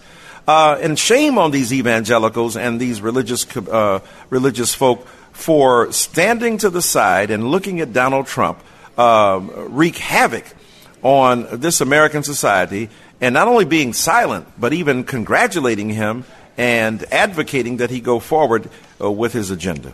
We're talking to Michael Eric Dyson. Michael, can we spend the last couple of minutes on the subtitle of your book, or unfinished conversation uh, about race? I mean, Margery and I talk a lot about it with our listeners here, and it seems that in this country we're great at starting these conversations, whether it's beer summits or Starbucks training for 175,000 people, but we just can't get the finishing thing yet. And I w- was talking the other day on a television show about maybe the reason we can't ever finish is because we don't want to, is because maybe we're comfortable with the level of racism that exists in this country. I'm not saying people are happy when they see young black men killed when they're walking away from a, a, a police uh, person. But is it possible that's why we never get anywhere? Or if I'm wrong, what is the right answer? Yeah, well, clearly people think it's an acceptable price to be paid. That even though if they don't like certain dimensions of it and they're uncomfortable and it's bad to speak of and to acknowledge that you are willing to tolerate this, but they clearly are. And uh, there is no sufficient motivation to move beyond the morass of, you know, the, the, the moral miasma into which we've uh, descended, the, the, the constant and relentless drumbeat of bigotry and hate and resistance to the other that we hear coming from the White House Here's a man who stands up every morning to excrete the feces of his moral depravity into a nation he's turned into his psychic commode every day, and that's a bunch of uh, crap. So, so the thing is, that's an image. That's an image. Right. Yeah, I hope it stinks to high heaven. Thank so, you. so the reality is, yeah, a lot of people are willing to do that because they don't care because they're really not motivated to be concerned. And people get upset. Are you saying that all people who voted for Donald Trump are racist, that the Republicans are bigots and stuff. I'm saying you're willing to tolerate bigotry and racism as the admission price to the arena of opportunity that you think is provided by a figure who will take pay attention to your tax base and yet taxes us with his base rhetoric and his refusal to acknowledge the humanity of all Americans, including Muslims and Mexicans and African Americans and women and others. So, if, you, if there's any hope in you at all or in us at all, I assume it's not a LeBron James with his outspokenness and his honesty who's going to break the logjam, but another RFK, is that it? A white person who is honest about what's going on that helps lead all of us out of the wilderness? What gets us there? Yeah, well, white folk have to tell the truth, have to bear the burden of articulating a serious vision of hope and justice and wrestling with what we know as white privilege. I know a lot of white people don't want to hear white privilege. Oh my God, I'm not privileged. I'm poorer than you. You make more money. White privilege ain't got nothing to do with money alone. When Jim Crow was in and white people had the rule, right? Every uh, white water fountains, black water fountains, black schools, white schools. It didn't mean that every white person was going to get into Harvard. What it meant was that only the people who got into Harvard were white.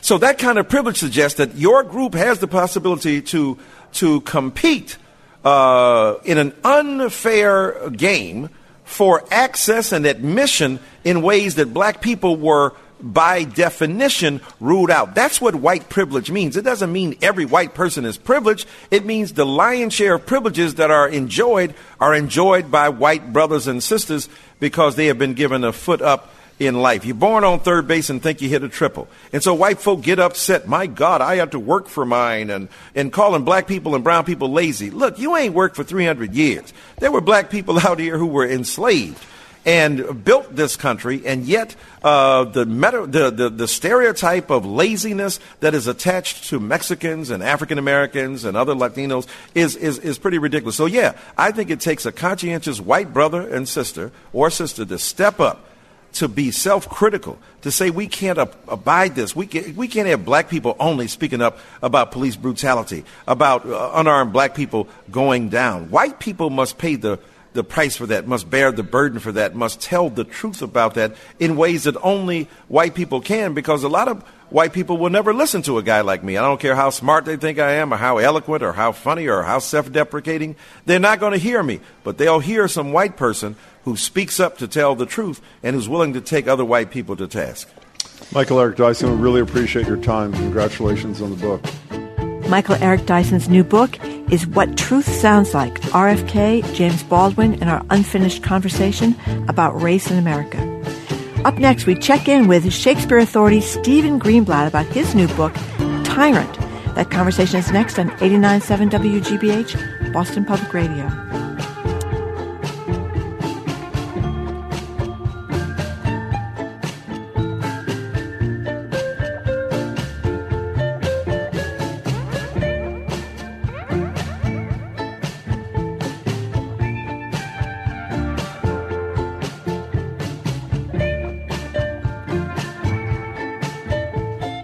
Welcome back to Boston Public Radio. If you're just tuning in, we're on tape today replaying some of our favorite conversations, which includes the one we had with Harvard's Stephen Greenblatt about his new book, Tyrant Shakespeare on Politics.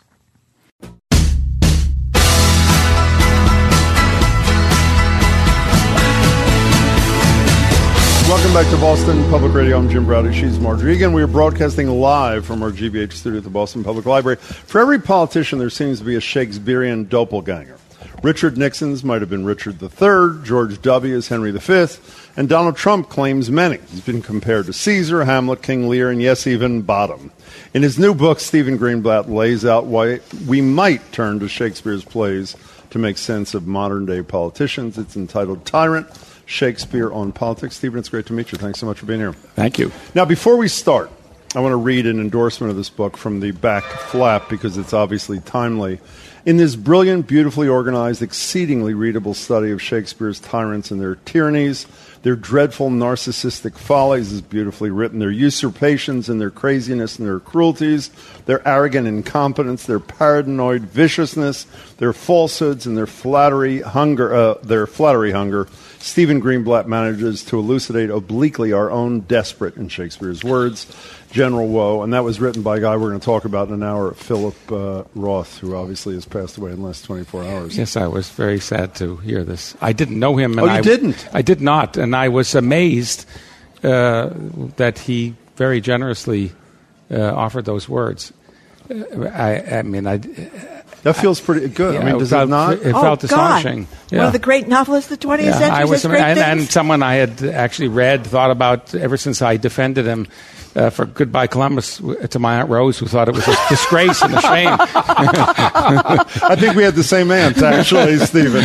Yeah. So- well, uh, congratulations to you for getting that. Congratulations you to at a book. On the other hand, it is so fed into my already Trump derangement syndrome.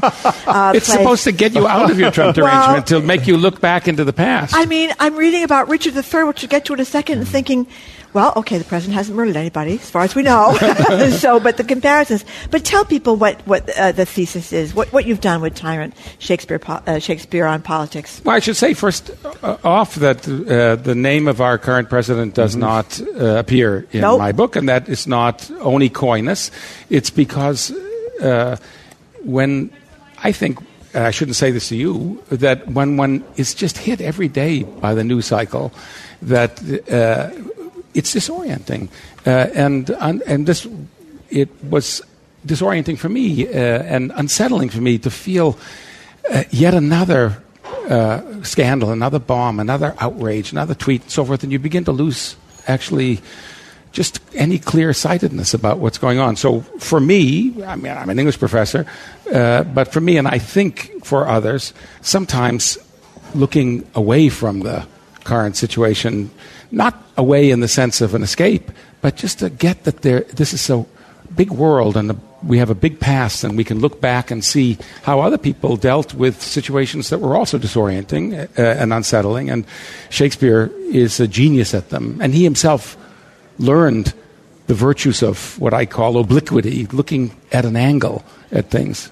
And you also make the point that he couldn't uh, he couldn't in Elizabethan times he couldn't criticize the current uh, Yeah. leadership or No. the monarchy Would have had his ears cut off. Exactly. So he, that's why he went back in No, history. a very different reason from ours. Not because he was overwhelmed by the by the public news cycle, but on the contrary, because it wasn't there was no democratic pu- social space, public space at all in his world, and it was unbelievably dangerous to talk about the present. But look, people want to talk about what's going on in their lives, and he found ways of doing it. So, Stephen Greenblatt, take us into the past a little bit and pick whatever you choose to inform current events uh, from Shakespeare's. Uh, Well, you can decide telling. yourself how much they they inform current events. But Oh, my God. Shakespeare seemed to think that uh, he started by thinking about how im- desperately impacted party politics started up. Uh, how it was possible for two parties to form that, even though they were roughly the same in terms of their access to uh, the goods of society, they couldn't any longer talk to each other. And it was heightened, the situation was heightened in his view by a well meaning, but in his account, uh, rather weak leader, a, young man in this case. Uh, and out of that, he thought what could happen was the rise of, of what he took to be a kind of fraudulent populism. Uh, that was a stalking horse for much more powerful people. I mean, they didn't actually care about the under, underclass that they were speaking for, but that would arise.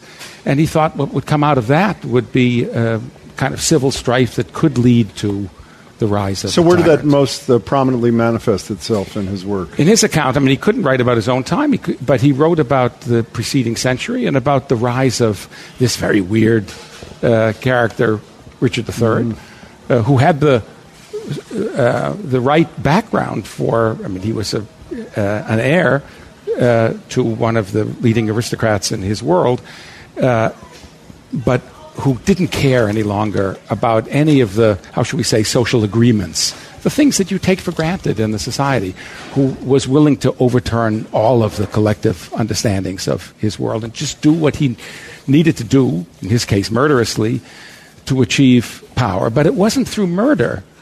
That's the weird thing uh, that Shakespeare was fascinated by his arri- arrival at ex- supreme power. It was through an election. Isn't that strange? Shakespeare lived in a world that wasn't the world of election. Did you read Andrew, what Well- Andrew Sullivan wrote about the Richard III and Trump? You did. yeah, that was a, a great piece. But you know, i- i- um, Richard III had a withered hand.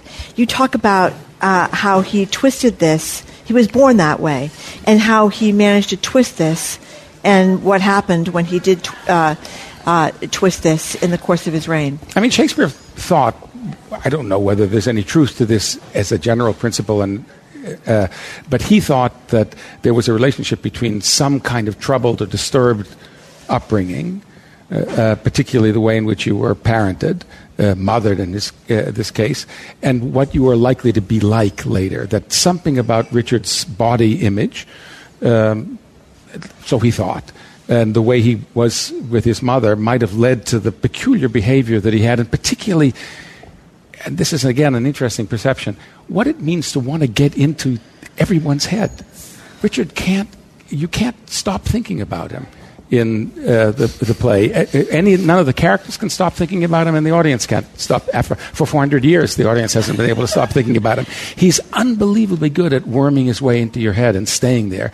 And Shakespeare thought it might at least have something to do with what it was like to be a child in this situation, but we don't know. But So didn't is the Trump- I'm sorry. I, am sorry, but didn't somebody say? Maybe I'm mistaken. That somebody said later on in his life that it wasn't. He he wasn't born with this. That this happened later in his life, and even though that was a lie. A complete lie that, that he managed to twist and You people know, no, believed they, it. they dug up uh, the skeleton not, not so long ago. They dug up the skeleton of Richard III. It was under a parking lot in Leicester, in England. Yeah, I remember seeing that in and, the news. And he did have a very strange Yeah. Spine. So it's quite possible that there was a, a, a Deformity. a deformity. Yeah. But the and Shakespeare didn't think everyone with a deformity would wind up as a tyrannical Mm-hmm. murderer. He thought that Richard used this.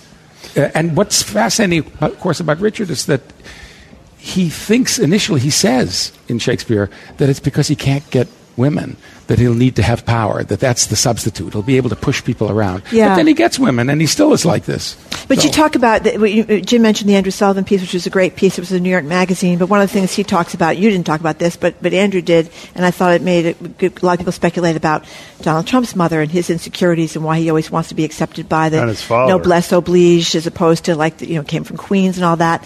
The the idea about how he was uh, kind of a tyrant as a child, you know hitting the neighborhood kid with stones and that sort of stuff, and had to be sent off to, to reform school. So he was drawing it, uh, the uh, the analogy between a maybe troubled childhood for the president, and a troubled childhood for Richard III, and also the fact that, and you talk about the fact that people around him. Not just Richard III, but King Lear, which is the other one. Uh, you know, people knew that King Lear was kind of losing his marbles, and people knew that Richard III was losing his marbles and did nothing. in a way, I find this more, to me, more compelling than Shakespeare's speculations about the childhood of Coriolanus or the childhood of Richard III, which may or may not be true. I find remarkable in Shakespeare, the, and he repeats this multiple times, everyone gets it. No one is deceived. I mean, a few uh, small children are deceived, but everyone sees what they're getting into.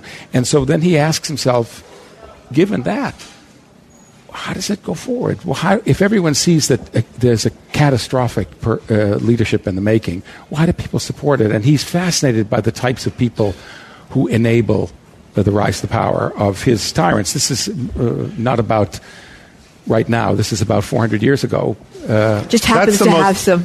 That's the most interesting part of your book. The chapter, by the way, is called Enablers. Let me read the opening few sentences, and then you can tell us all the different types and that you describe here, or that Shakespeare does. But you retell Richard's villainy is readily apparent to almost everyone. There's no deep secret about his cynicism, cruelty, and treacherousness. No glimpse of anything redeemable in him, and no reason to believe that he could ever govern the country effectively. The question, as you just said, the play explores then is how such a person person actually attained the English throne. And I think you break it down into five or six different subclasses of people. Talk about some of them. And those classes really, this is just my way of extrapolating from how sweet, very, very vivid characters that Shakespeare depicts. It's not sociological categories, it's characters. So there are, there, as they say, there are some who are simply fooled, but not many. Uh, and then there are some who are frightened. Uh, they don't. They don't. They can't stand up to a bully. Uh, he he tells them he's going to do something, and they panic. And there are quite a few people like that. He thinks. But then there are. A, there's a different category of people who are drawn to normalize what's not normal. And I think Shakespeare thought that was a very strong temptation. Something is going on that's every, that's not normal, but you, your mind, as it were, repairs the damage. You think, no, finally, you'll forget the, uh, the trouble. It'll be okay. It'll be normal. And that's a, he thinks, a very risky category. And then he thought there are people who basically trust the long term continuation of the, of the way things are. Uh, that things are like this, and there'll be rocky times, but they'll the institutions will hold. They've lasted a long time in in Shakespeare's world, and they people think they'll last forever. They sort of forget that actually nothing lasts forever. Things actually that you think are there permanently are not. And then, the there, way, are, and then there's a whole lot. Just to say that there's another set of categories of a more familiar kind. I said from our news cycle of people who will think that they'll be able to take advantage of this. I mean, as there were people, of course, when in the 1930s who thought, who got the, what Hitler was like, but thought they could take advantage of this thing. Yeah. They'll, they'll, uh, uh, they'll be able, along with those people who simply carry out orders when anyone orders them to do they'll be able to profit from this. We're talking uh, to Stephen Greenblatt. That's his voice. Uh, his latest is Tyrant Shakespeare in Politics. When did you start? I assume it was during a candidacy, not during a presidency. When did you start thinking about these connections between what's dear to your heart, Shakespeare, and uh, the uh, soon to become president of the United States? Well, I sort of, of course, thought about the larger issues all my life, or at least mm-hmm. all my adult life. But it is the case that that uh, over the summer. Of 2016? The, uh, yeah, before the election. Partly I, I, go back and forth to Vermont a lot. I noticed innumerable signs for Bernie and not a single sign for Hillary. And then when Bernie finally left, there were no more Hillary signs. No one replaced their Bernie signs with Hillary signs. And I thought, ooh, this is alarming. And then I began to talk to people who said they were going to vote for Jill Stein. They couldn't vote for Hillary. She wasn't far enough this. She didn't have that. And I thought, really? Again? I mean, the Ralph Nader phenomenon again? We're going to do it? And so I did.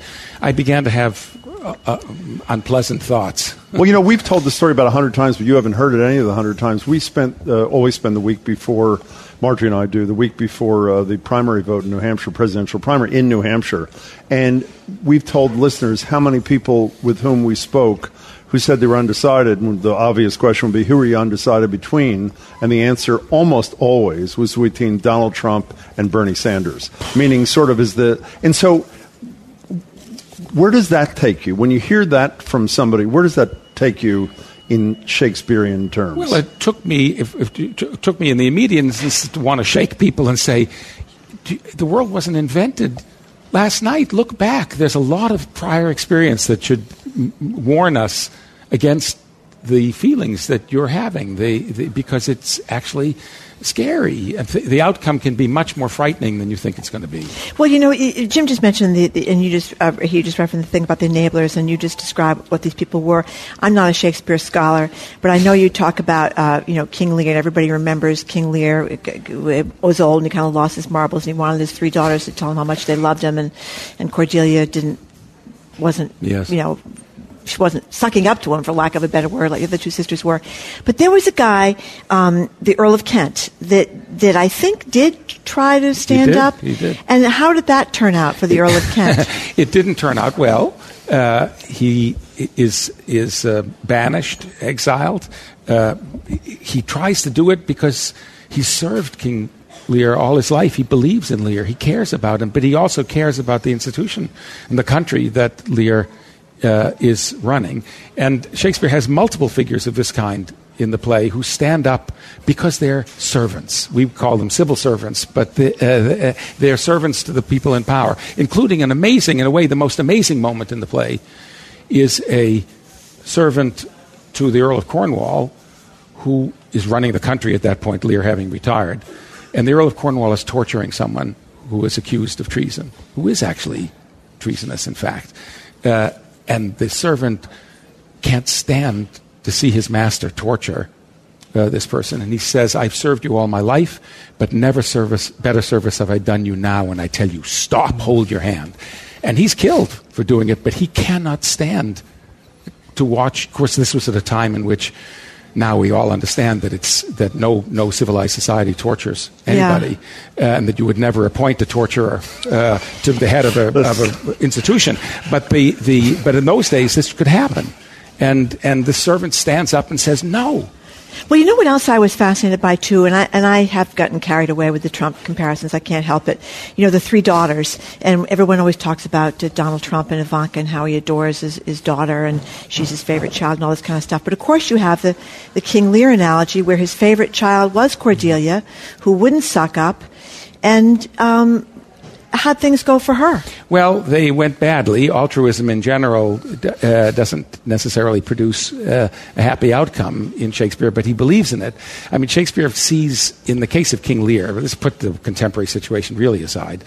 Uh, Shakespeare thinks that there's something disturbing, creepy about the relationship between the king and his two daughters who speak to him in quasi erotic terms about their relationship. And, Cordelia refuses to do it. She says, I love you according to my bond, no more, no less. Let's not uh, transgress any further.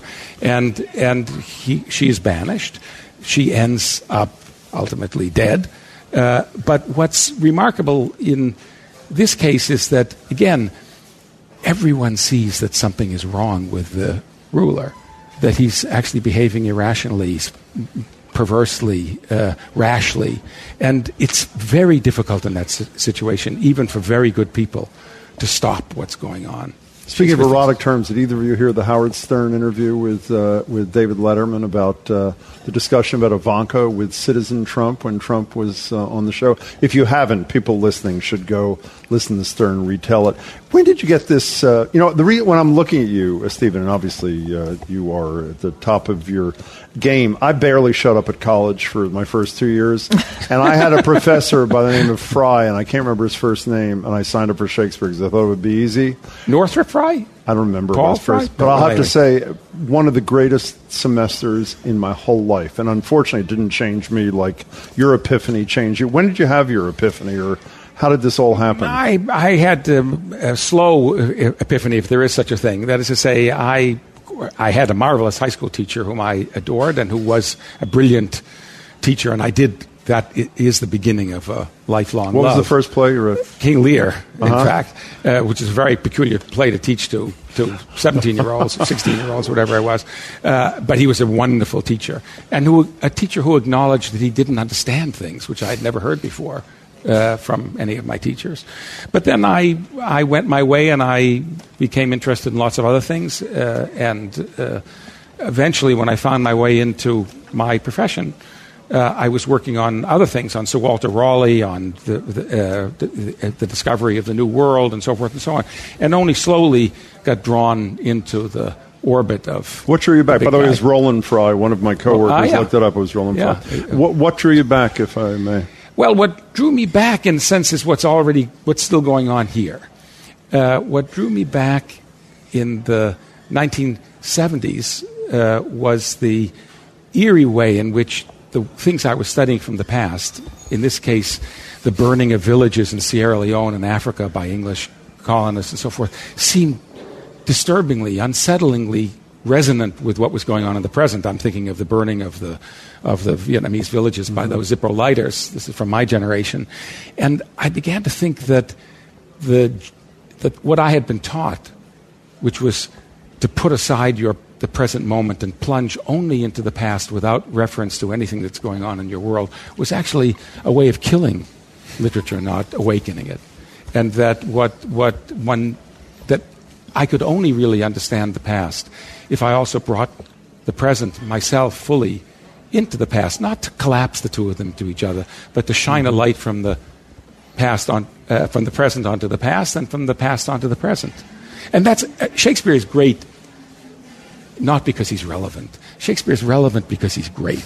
Uh, and the greatness means that you can go back there and find things that matter. Well, the understanding of human nature is just unbelievable. But in the uh, what's what's the what's the cliche line we always use? Those who don't know their history are doomed to repeat it, or something like that.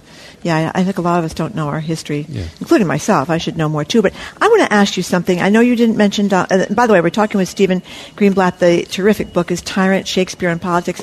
You didn't mention Donald Trump and all this, but obviously you've thought about him and his presidency. And it, it does seem that because we do forget our history, so many of us, you're drawing some pretty frightening parallels, at least in the case of Richard III, between something that did happen a long time ago, but but the, the kind of enabling that went on, and the fact that people knew that there was something wrong there, and and uh, I mean, he was finally defeated, uh, but it took a war uh, or a bat- big battle. So, what do you what do you think about the, the, the, present situation, the institutions of the United States of America that we keep thinking are going to save us? Well, maybe what I'll uh, what I can say, Margery, is that is that um, especially because the the president uh, often feels that he doesn't get adequate credit for all of the things he's doing for the country and for the world. That in this case, we can say that. Uh, Donald Trump is doing his bit to make Shakespeare great again. Uh, and he, he's doing so by, by making it possible to see uh, things in Shakespeare that one wouldn't necessarily have seen. So, take an example from late in Shakespeare's life, from a play that, that lots of people don't know uh, the Roman play Coriolanus, the last yes. tragedy he ever wrote. That's a play fundamentally about how very ordinary, modest politicians uh, who represent the popular party against the elite party, how they manage finally to, to stop the rise to tyrannical power of a terrifying figure. And they do so in a way that's not typical, how should we say, of a, of a play, of a, of a tragedy. They do so by insisting on the, the rules, on the legal rules of, uh, that must be observed. And they do so in, in, so cleverly and so powerfully that they finally uh, make the, uh, the terrifying figure blow up. Stephen Greenblatt is a professor of the humanities at Harvard University. His new book is Tyrant Shakespeare on Politics. Up next, Sy Montgomery is here to sing the praises of the hyena. She's next on 89.7 WGBH, Boston Public Radio.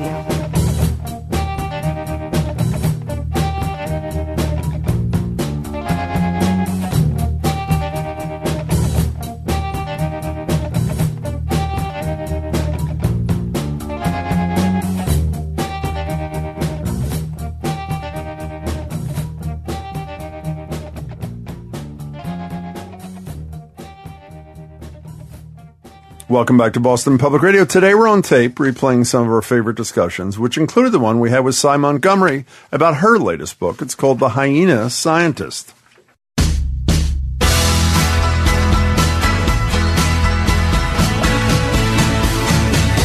Welcome back to Boston Public Radio. Jim Braude and Margery Eagan broadcasting from our GBH studio at the Boston Public Library for another hour today. Hyenas are no laughing matter in her latest book. And by the way, it is totally beautiful in addition to everything else. Sy Montgomery and Nick Bishop set the record straight about one of the most hated and misunderstood mammals. It turns out they're brave, they're shrewd, they're highly sociable, and are among the most formidable, carnivore, formidable carnivores in Africa. The book is entitled Hyena Scientist. You know, before I introduce Sy, we should play a little clip. It's from The Lion King that all of us got these misconceptions. Here's Zazu, Simba, and Nala accidentally wandering into the hyena's den. Do you know what we do to kings who step out of their kingdom? Puh, you can't do anything to me. Uh, technically, they can. We are on their land. But Zazu, you told me they're nothing but slobbering, mangy, stupid poachers. Stay on the Oopin Stay. What do you call an Oopin Stay? My, my, my. Oh, look at the sun. It's time to go. What's the hurry? We'd love you to stick around for dinner. Yeah, we could have whatever's lying around. wait, wait, wait, I got one, I got one. Make mine a cub sandwich. What you think? I think that was Whoopi Goldberg. I'm not sure. I think it was. Sy Montgomery is joining us. She's a journalist, naturalist, and a BPR contributor. Here to set the record straight. Sy, congratulations on yet another beautiful book. Oh, thank you so much. Yeah, it, it is a gorgeous book, and, and kudos to the photographer N.I.C. Bishop. The pictures of the close up uh, of these animals are just incredible. But, but Sy, um, tell us about, um, well, before we get to all the misconceptions about hyenas, and I had many myself, tell us about this, this journey you took with this woman that has spent three decades unbelievable. uh, studying hyenas. Kay Holekamp. Yeah, she is great, and her team was great. They work in Masai Mara, which is in Kenya, and it's part of the Serengeti ecosystem. It's one of the, the richest, most beautiful savanna ecosystems in Africa.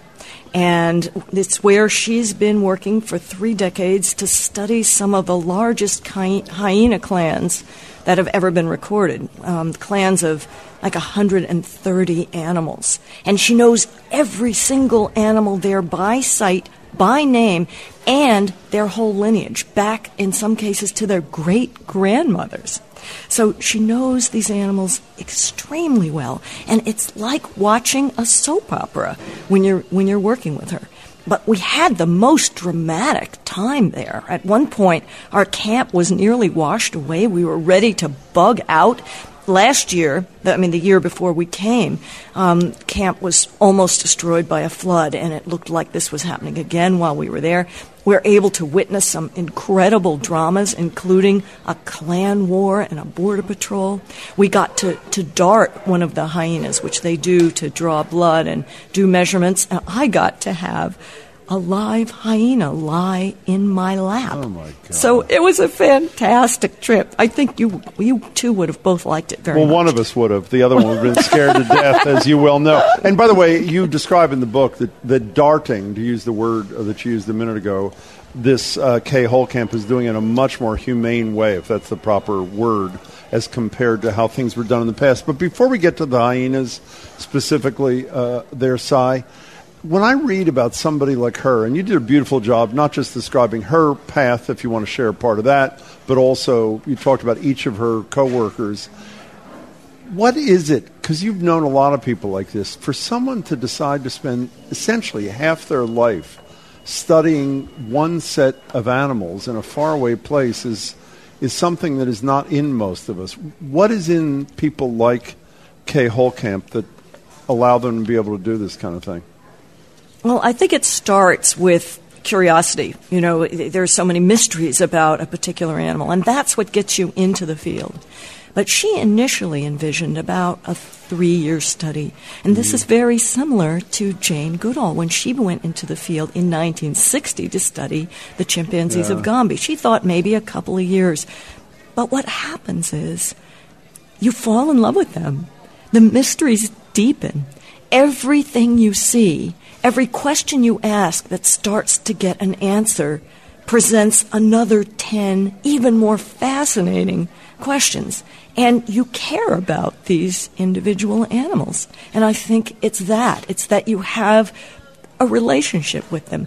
And who knows how they feel about you, but you care about them. They seduce you and you fall in love. But you know, you that's one of the things uh, that I was curious about. Is you mentioned that in your book, uh, uh, the hyena scientist, that over time the hyenas that she studied became less scared of her and her coworkers, and they were able to drive much closer without a reaction from the hyenas.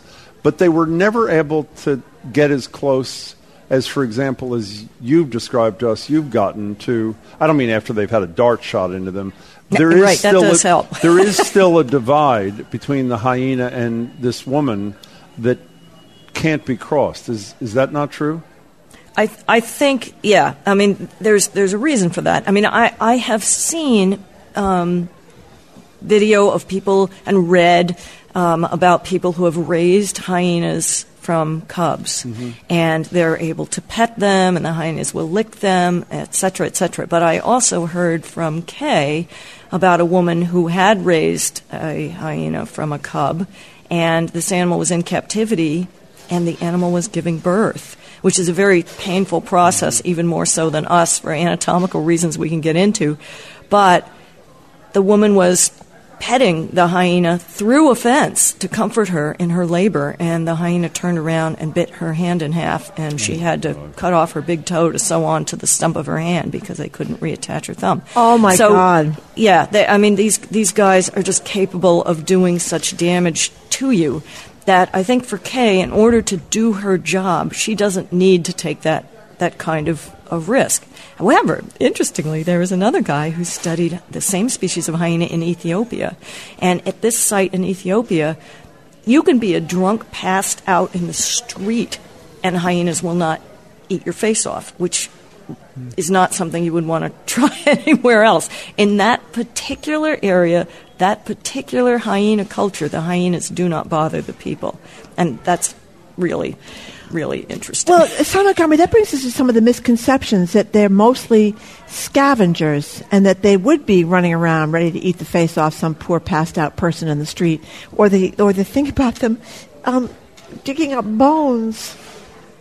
Right. That that that's one of the bad things. I mean, and they they roll in vomit, but then who doesn't, right? Exactly. Right. I say the same thing. so you know they they they um, they do do animal things, but Kay actually has been able to determine that between 60 to 95 percent of the stuff that hyenas eat is animals they killed themselves. They were not scavenged. They were not stolen from another quote unquote real predator like a lion. In fact, it's much more often the other way around that lions are stealing from the hyenas. You know, one of the most inter- there are a lot of interesting things I learned from your book, but one is uh, the females run the show. It, it, in the mammal world, is that uh, first of all describe that to us if you would? But is that a one of a kind thing, or, or are there other mammals where the females are totally in charge? Well, there are there are other animals that live in matriarchal kinds of societies, but these guys are or these ladies are unique in that it is such a rigid hierarchy. The females are larger than the males by about 10%. Every single female outranks every single male. And Wow. what's even more surprising is that because the, the infants are with their mother, every infant outranks every male. Wow. And we saw this. This was so amazing. We were sitting in the car with, with Kay, and we saw a fairly high ranking for a male male come up to two little babies. And he did this gesture, which is called an open mouth appeasement, which is almost like bowing before the queen. And these two little babies chased him off. it was amazing to see. they have a really rigid hierarchy, and from the moment you are born, you know what your place is in that in that hierarchy. And people who check them out to begin with think these animals are hermaphrodites. Is that not Right, right.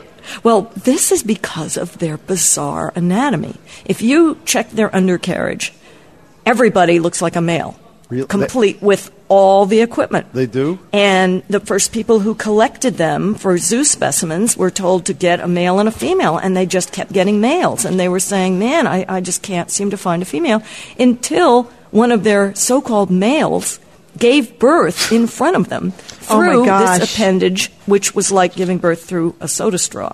I mean, giving birth is hard enough if you're a mammal um, through the usual situation, but these guys, they actually, you know, they, they tear open when they give birth. It's really painful and dangerous process. And do they survive the birthing? Some of them die. Um, sometimes the cubs will suffocate as as they're trying to get born. It's a real difficult thing, which to me and to Kay says that looking like a male is worth a big price to these animals. Otherwise, you wouldn't have this strange kind of dangerous to the mother situation. And you know, and if the mother dies in childbirth, what happens to the cub? Oh, that's the end of the cub. That's the end of the cub. Okay.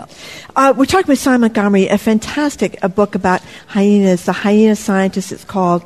Uh, and it's by Simon Montgomery. The photographs, as I said before, by Nick Bishop. Um, so they're also much smarter than I think we thought they were. Yeah.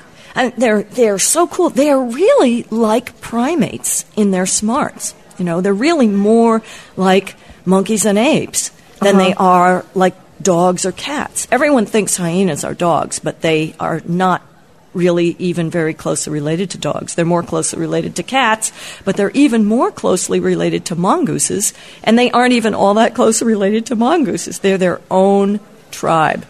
And when you say that they're smarter, i i how do we know that? What, what, what can they do? I mean, can they go Oh, get, they get can- you your slippers, or what can Yeah, they do? get your slippers and the, and the paper while they're out there. Yeah. That's right, and then they'll take your nose off your face while Yeah. you're sleeping. Um, no, they, they can they can figure out puzzles, kind of like an octopus. Mm-hmm. Um, they keep in their heads who's who. I mean, we know that they know exactly who where their rank is. Yeah. Um, they hunt cooperatively. They have a ton of different postures and vocalizations, some of which Kay is still trying to figure out. And their intelligence is a kind of intelligence that we can understand. Most smart animals, like humans and whales and um, parrots uh, and chimpanzees, they live in large groups, and it's a, a kind of social intelligence that we appreciate. Their intelligence is very much like the kind of intelligence that we value in human beings. You know, Simon Montgomery, you mentioned the vocalization a minute ago, and at the beginning of this discussion with you, I played a little bit of sound from The Lion King, which is where most of us sadly got our information about hyenas. but the other thing that most of us know about hyenas, which is not much, is this absolutely frightening sound they make. We have a little piece of hyenas. I don't know what the verb is cackling, laughing, whatever they do. Here, here are hyenas.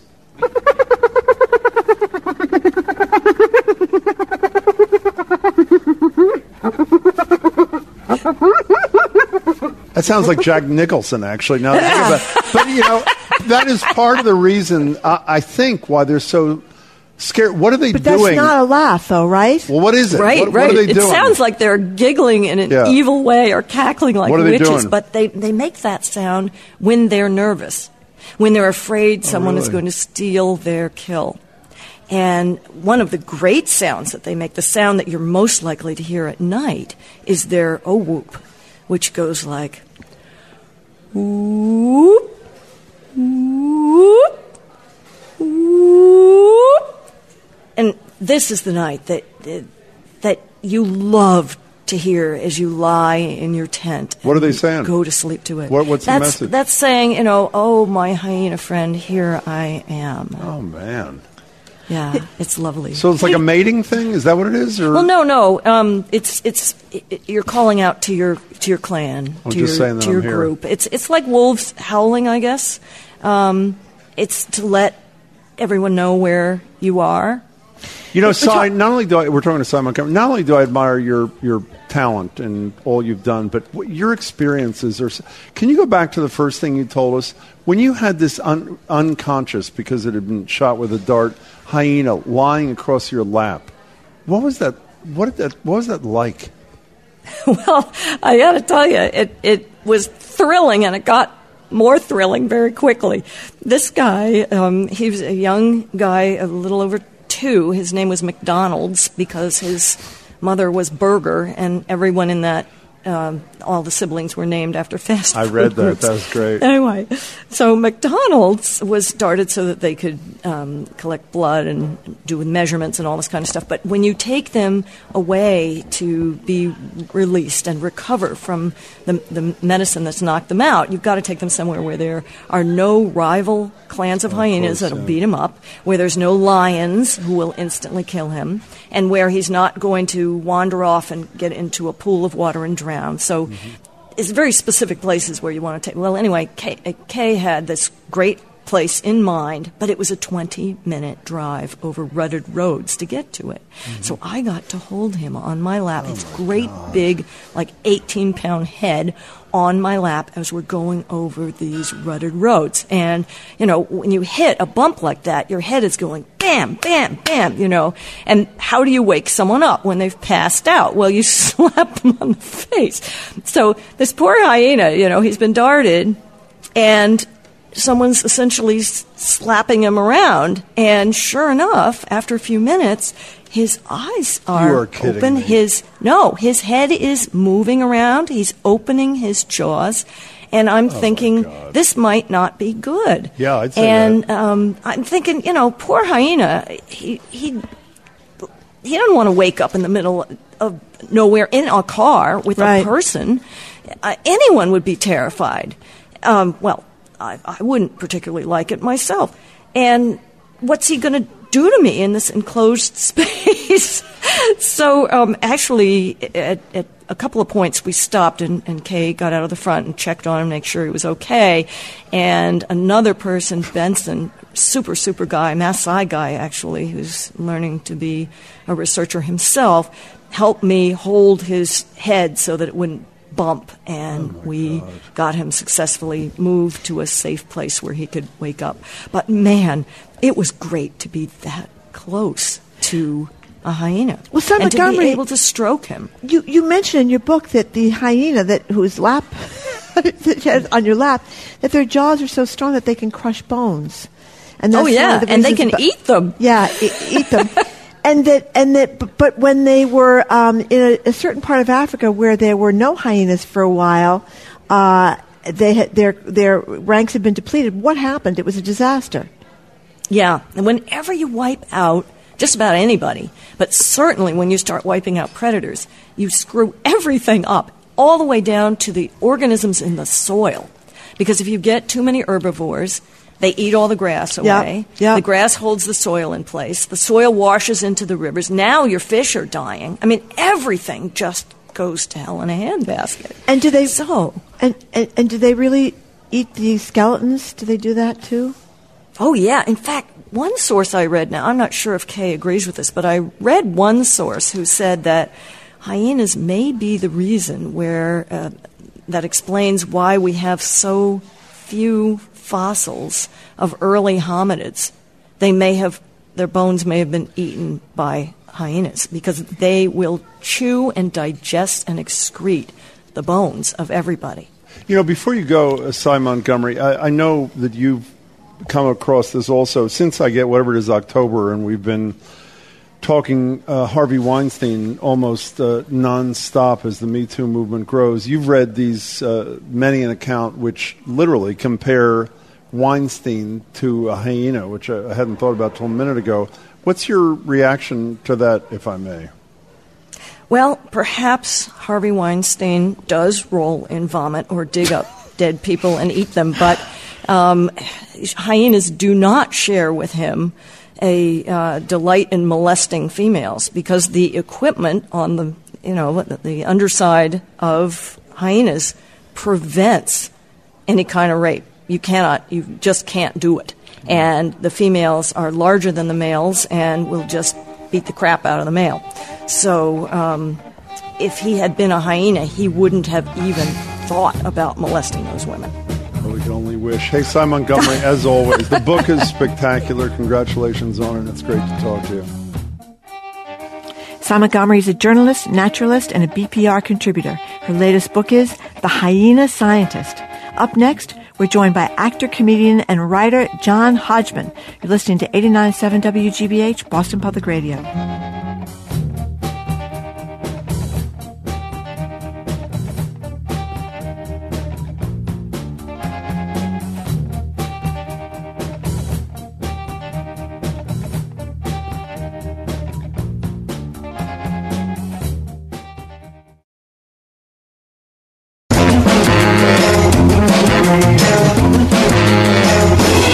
Welcome back to Boston Public Radio. Today we're on tape replaying some of our favorite discussions, which included the one we had with John Hodgman about his book, Vacation Land True Stories from Painful Beaches. We're joined by Jonathan Hodgman, who either with brilliant deliberation or chance has been uh, a part of a major cultural moments from the Daily Show to the famous Mac ads where he upstages Justin Long as the hapless PC to anticipating fake news with books like The Areas of My Expertise and for possessing a mustache, which we're going to talk about, or maybe it possesses him only to be rivaled by Ty Cobb's. Not that Ty Cobb, the other Ty Cobb. His latest book is called Vacation Land True Stories of Painful Beaches. It's now out in paperback.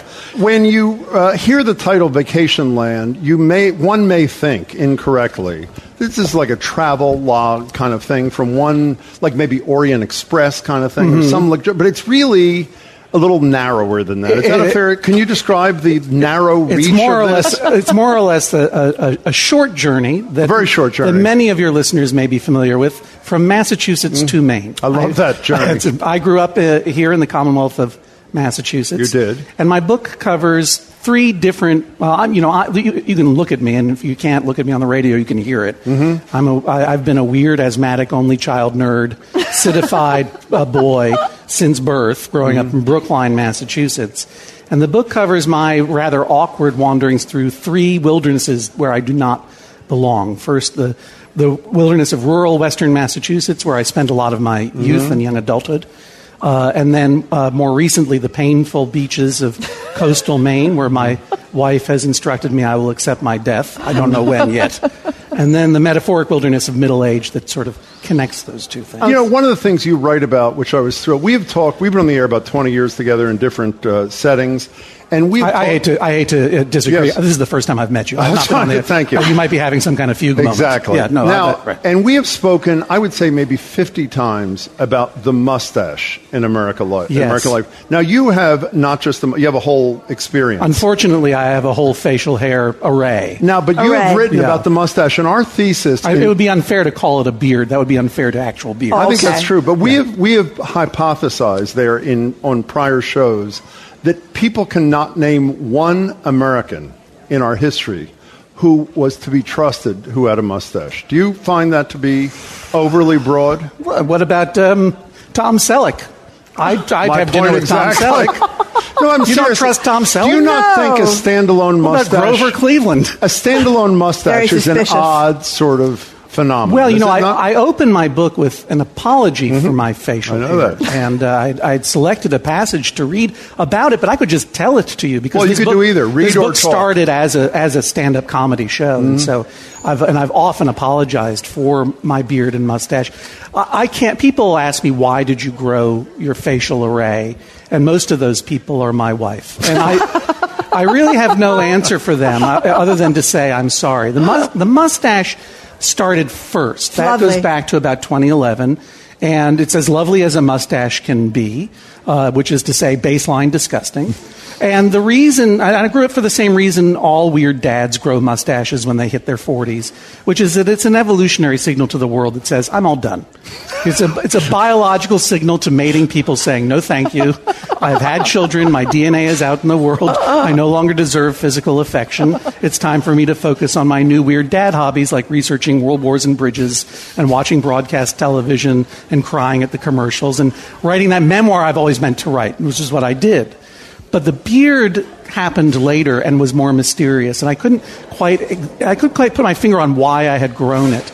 Uh, people who are listening on the radio need to understand just how terrible this beard is. No, it's, I, I have a worse one. It's not terrible. It's thin, it's patchy, it's asymmetrical. I have weird bald patches. You do have spaces. That's yeah, the I have all, things don't connect. It's multicolored. It looks like I got salt and pepper ants crawling up and down my cheeks. It's not. It's not very attractive. But I think that men uh, who are clean shaven, who've never grown a beard, by the time they start getting older, they really want to grow one. They need to see who the secret bearded man is who is living inside of them, with the hope that that secret bearded man is going to lead them with some wisdom through the years to come. Now, I did not expect that the secret bearded man living inside of me was, I guess, the part time IT guy for the Duck Dynasty, or if I'm kind to myself, the bookkeeper for the Church of Satan. But that's, that's who I am, I guess. We're talking to Jonathan Hodgman, a local kid made. Uh, I'm going to his stop you right is there. Vacation. Just, just John. Just Land. John. please. John. Just John John. Hodgman. Just Will you- Jonathan Hodgman. Did you look at the cover? of Your, what does your cover of your book say? It says John, Oops. John, John, it does. John. Thank you. That's fine. That's John fine. Why Hodgman. I made- maybe we should say John from Brookline. I have a lot John of from Brookline? rivalries with Jonathan. Did you go to Yeah. Brookline High? I did, yes. Really? Any Class of from there that you 1989. like to share I was us? well educated and liked by all my peers Yeah. and You know, all of her kids went to Brookline we were High. just discussing this. We were discussing this. I'm a Brookline transplant, but it's a very pl- good place to send your kids to school. So, uh, you know, you you're talking about the uh, vacation land and true stories from painful beaches. I mean, you uh, uh, have a very interesting story about the rules of the road, as it were, or the rules of the beach, or the rules of the neighbors in Maine. And I thought you could share with some of our listeners who may not know about the. Yeah, do's- M- Maine is a is a newer experience for me. Mm-hmm. You know, uh, uh, it is the book takes its title from Vacation Land, the nickname for the state of Maine that you see on the sign Mm-hmm. as you're driving aqua- across the bridge over the river that I will not name because every time I try to pronounce it, someone tells me I'm wrong. Piscataqua, right? I don't know. I have no Piscataqua, idea. I think. I don't know. And vacation land as a motto for Maine is always struck me as a, a cruel joke. Because why would you why would you go to a beach where the water is uh, made of hate and wants to kill you, and the minute you go in there, every cell in your body screams, "Why are you doing this to me?" And then you jump up on the beach that offers no refuge because the beaches are made of rocks and shells that are sharp as knives. It is a, a painful place to take a vacation. And even though scientists have done research and have found other beaches down south where the sand is soft and warm and the water is welcoming and makes you believe that you deserve happiness and pleasure in life, people still go to Maine all the time. My wife being one of them. It's a, the place that is the most important. She Mhm. loves it more than any other place or, frankly, person on earth. And Mhm. so in the past few years, I've been dragged up there for increasingly longer periods of time, and I've had to come, come reckon with why I'm there. You describe a certain kind of hostility up there, though. If you, if you, for and it- what, Yes. like what? Well, for example, there's a place that I'm, I can never go back into again since I wrote my book called Perry's Nut House in Belfast, Maine, right there on Route 1. Someone in the audience is giving me a thumbs up. I'm sorry, ma'am. thumbs down. no, it's a fine, it's, it's, a, it's an institution. And they, mm-hmm. and they sell nuts and they sell fudge. And if that's the kind of thing you like, you should go there. But one time we were there, and there was a sign on the door, handwritten in the angriest Sharpie I've ever seen, and it just said, no bathroom. And that was a lie, obviously. It's a building. They have a bathroom there. Arguably, that's why the place was built in 1926 to lure travelers from Boston in to use the bathroom and buy some fudge on their way to Bar Harbor or wherever they were going. And it struck me that what it really should have said, the sign, to be honest, should have said, yes, we have a bathroom, but you can't use it because we hate you. Because we live here all the time, not just the summer, and we endure 10 months of cold and darkness waiting for you to arrive. And when you arrive, you come up with complaints and requests for lobster rolls and housekeeping and fudge. And yes, we sell you these things voluntarily because we need to keep the lights on during the winter. But it's hard not to resent you because this, after all, is our summer too, and you're making us work. So no, you can't. This is still the sign. You understand? Yes. No, you cannot use the bathroom. We By the way, do you know why they didn't? Actually, they were contemplating adopting that. Yeah. But they said Starbucks is already using it, so they don't need to. it. You know, when you read it, we're talking to John Hodgman. His latest book, book, which I think is wildly funny, It's Thank you. called Vacation Land: It's True very Stories different. from Painful Beaches. When you open the New York Times, and uh, nervously, I assume, and the first line you read is Vacation Line. Vacation Land is a pointless little book. Yes. What does it feel like in your body? Terrible. But but but then But then you read on. They go on to say pointless little books are important and useful, and we need pointless little books. And they go on to mention people like Thurber, Bennett Cerf, who a lot of people listening may Yeah. not recall, but I remember on television when I was a kid. So pointless is in, I guess. Well, I mean, those th those are great storytellers that it is embarrassingly flattering for me to be compared to. But yeah, I mean, I think that everyone has stories to tell, and I think that there is room and need for books that just tell a, a point of view. And the one, the, the, the essayist that I aspire to the greatest, uh, or the most, I should say, is uh, part-time Maine resident uh, E.B. White, who Oh. wrote about nothing and made it fascinating. That is absolutely true. So, is it is it a man thing or a New England thing that you can't call your best friend your best friend? What's that about? You talk about that. You're too, talking, you're talking about my uh, J- Jonathan swimming Coulton. hole, the trip to the swimming hall. Yeah, my very, very fond acquaintance Yes. that I've known Yes. for 25 Yes. years. Yes, I don't want you anyone to tell him that I consider him to be my best friend because uh, we are both from New England. Mm-hmm. I from Massachusetts, he from Connecticut. Uh, we are emotional cripples as a result. Uh, crippling emotional insecurity is what this region was built on, and I don't want to reveal my true feelings to him. So I I'm happy that. to tell you, but please don't tell him I that he's my that. best friend. I love that. So, can we talk about something other than your pointless little book for a second? Sure. Uh, when, I always wonder when somebody has a wild success, like the PC Mac thing, when you're doing them, and you, for those, I assume everybody's seen it, do you know before the world sees them? Is there a piece of you says, I know this is going to be huge, or is it, are you too myopic to know? No, I was I, I was too profoundly panicked. You were to really? assess it. Yeah, well, because you know I had just gone on the Daily Show with Jon Stewart a couple of months before I auditioned for those ads, and my being on television is implausible. you know, like anyone who can see me here at the Boston Public Library knows there's no reason I should be on television. But I had written a book of absurd fake facts called The Areas of My Expertise. Those are all your books prior to this one, That's correct? right. Yeah, That's they, right, were, they were. They were all. they- I was doing fake news before it was really popular. news. Yeah, and uh, and I had gone on the Daily Show to promote it, and John and I had a good time chatting, and un- unbelievably he invited me to join the cast. I was in my mid thirties. I look the way I do. I, I think I look worse, uh, but. And and suddenly I You're had so this self-aware. I com- love this, completely actually. unexpected career on camera and was asked to audition for these ads.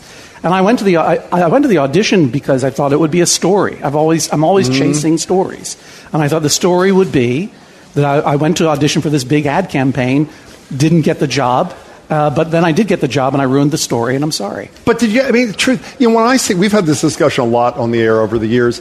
When I see, like, I love comedy, like I guess everybody does. When I see I something it. that is horrible, Yeah. Not for me. I say to them, "How are there professionals that didn't know how unfunny this particular thing was?" When I watch that, what I'm trying to get to, once you did it, did you not know that this thing is like off the charts, wildly That was funny? my first non-sitting down on-camera acting I had Is ever done. Is that really done. true? Yeah, I mean, it's a, I, I accidentally got this incredible opportunity, but I'll tell you what I what made it work was that Justin Long, who played the Mac, and I ha- had and continue to have immediate friendship and chemistry. He's great in this too. And Phil Morrison, the the director, uh, who's directed amazing movies like Junebug, was incredibly intuitive in bringing out of both of us a real a real warmth and friendship between those two characters that were pitched to be enemies. We're talking to John Hodgman. His latest book is Vacation Land: True Stories of Painful Beaches. He's at uh, at uh, where are you again tonight? At the Brattle The Theater. Brattle Theater. It's sold out, but there's some Stephen King movie afterwards that you're going to be introducing. I'm going to be right? introducing the Dead Zone. Exactly, the Dead Zone. So you did this thing. Were you before or after Obama when you did that t- TV radio After. thing in I 2009? saw it. That was After. after, correct? I did. I performed comedy Yeah. for the, the uh, the president of the United States in 2009, whose name was Barack Obama. If you remember him, We do. We do. Seems very long ago, Yeah, doesn't it? it does. Uh, it was the Radio and Television Correspondents' Award dinner, which is considered to be junior nerd prom in D.C. after the White House Correspondents' Dinner, which is senior prom. Yeah. and it was a very intense experience and comedically very challenging because he had been in office for three minutes at that point. There, there really wasn't much that he had done that you could make a joke around. And there was still a lot of question. I mean, a lot of questions on the left about whether he was really a liberal, and a lot of questions on the right as to whether he was really a United States citizen or a citizen of Earth. That's right. That's absolutely true. And basic, and my question was, I knew that he had uh, he was reported to have given Leonard Nimoy the Vulcan salute when traveling through Chicago. I wanted to know whether Barack Obama was really a nerd, so I gave him a nerd quiz. I asked him a bunch of trivia questions from uh, Conan the Barbarian comics, and he was did not do very well. So, can, you know, I'm a, so how freaked out were you? That I'm sorry to keep going into these inter whatever kind of things. Please, I'm an only child. I love talking. Well, I'm an about only child too. Oh. When you say that, doesn't everybody say, "Oh, that explains everything"? It, Don't do- they it do that? We're love both that. members of the worldwide super smart afraid of conflict narcissist. Exactly. I, I didn't know that's what it was called, but Yeah, I yeah. belong to that too. Yeah. Uh, so how? Well, because we each think we're the only member. Before Bill Cosby couldn't be spoken about positively, I spoke a, a, after him at a UMass alumni thing. I didn't Right. go to UMass like 20 years ago. I was so scared I almost couldn't breathe. Yeah. How scared were you when you were speaking after the President of the United States? And he's sitting four feet away. Yeah. And in the beginning, at least, he eventually got into it. I watched it again this morning. Right. He didn't really think you were that funny. He was pretending. No, he didn't. In the first couple of minutes, he was being nice to you, and then he really got into it. It took- it- I had to win you over. admit a- that. Look at the look on your face. You I know I'm to- telling the I truth. had to win over a lot. It's a hard room for comedy. It's a terrifying thing to perform for the president of the United States, particularly one that you voted for. And yeah, I had to win him over because I had some really obscure uh, uh, Dune references from the novel Dune that people did not get. I had to learn the crowd a little bit. So But I how did- were you feeling But he, but he did give me the Vulcan salute. I know. I thought I was going to have to force him to do it. But the minute I said Leonard Nimoy, I didn't even say that. I said Len, and all of a sudden he's throwing up the Vulcan "Live Long and Prosper" sign. It was amazing. So, so, so you're a comedian. You, you've performed with the former president of the United States, Michelle Wolf, a I comedian. I followed him. I had to You follow followed him, him. and You it was followed him. Did he- infuriating. Did he have his good 'cause he- delivery yeah, then? no, Yeah. he's got chops. He He does. does everything good. Yeah, you know he he does. Very, Made me he's got really that mad. great timing. But um, Michelle Wolf had gotten into such a mess Mhm. after she was at the uh, the Washington Correspondents' uh, dinner, and then I saw part of her show, and I thought her, it was a riot. Yeah, but, uh, she's amazing. Was she rightly or wrongly trashed? Wrongly. Wrongly. Completely wrongly. Why? Well, you know, the, the thing that really bothered me um, was she made a comparison, uh, obviously a physical resemblance comparison between Sarah Huckabee Sanders and the actress who, who plays Aunt Lydia on The Handmaid's Tale. Yep. And the comparison obviously was drawing on their physical resemblance, which they have. They have a physical resemblance. But the br- brunt of the joke was that this character is, uh, is a horrible villain uh, who is upholding a, a, a dictatorship.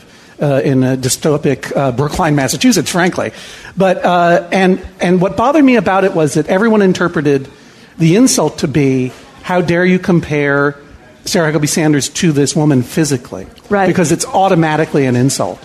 Well, that woman who's the actor whose name, it's Anne Ramsey, I think, but no, no, that's a different person. I, I'm blanking on her name. Whatever her name. is. She's an incredible actor.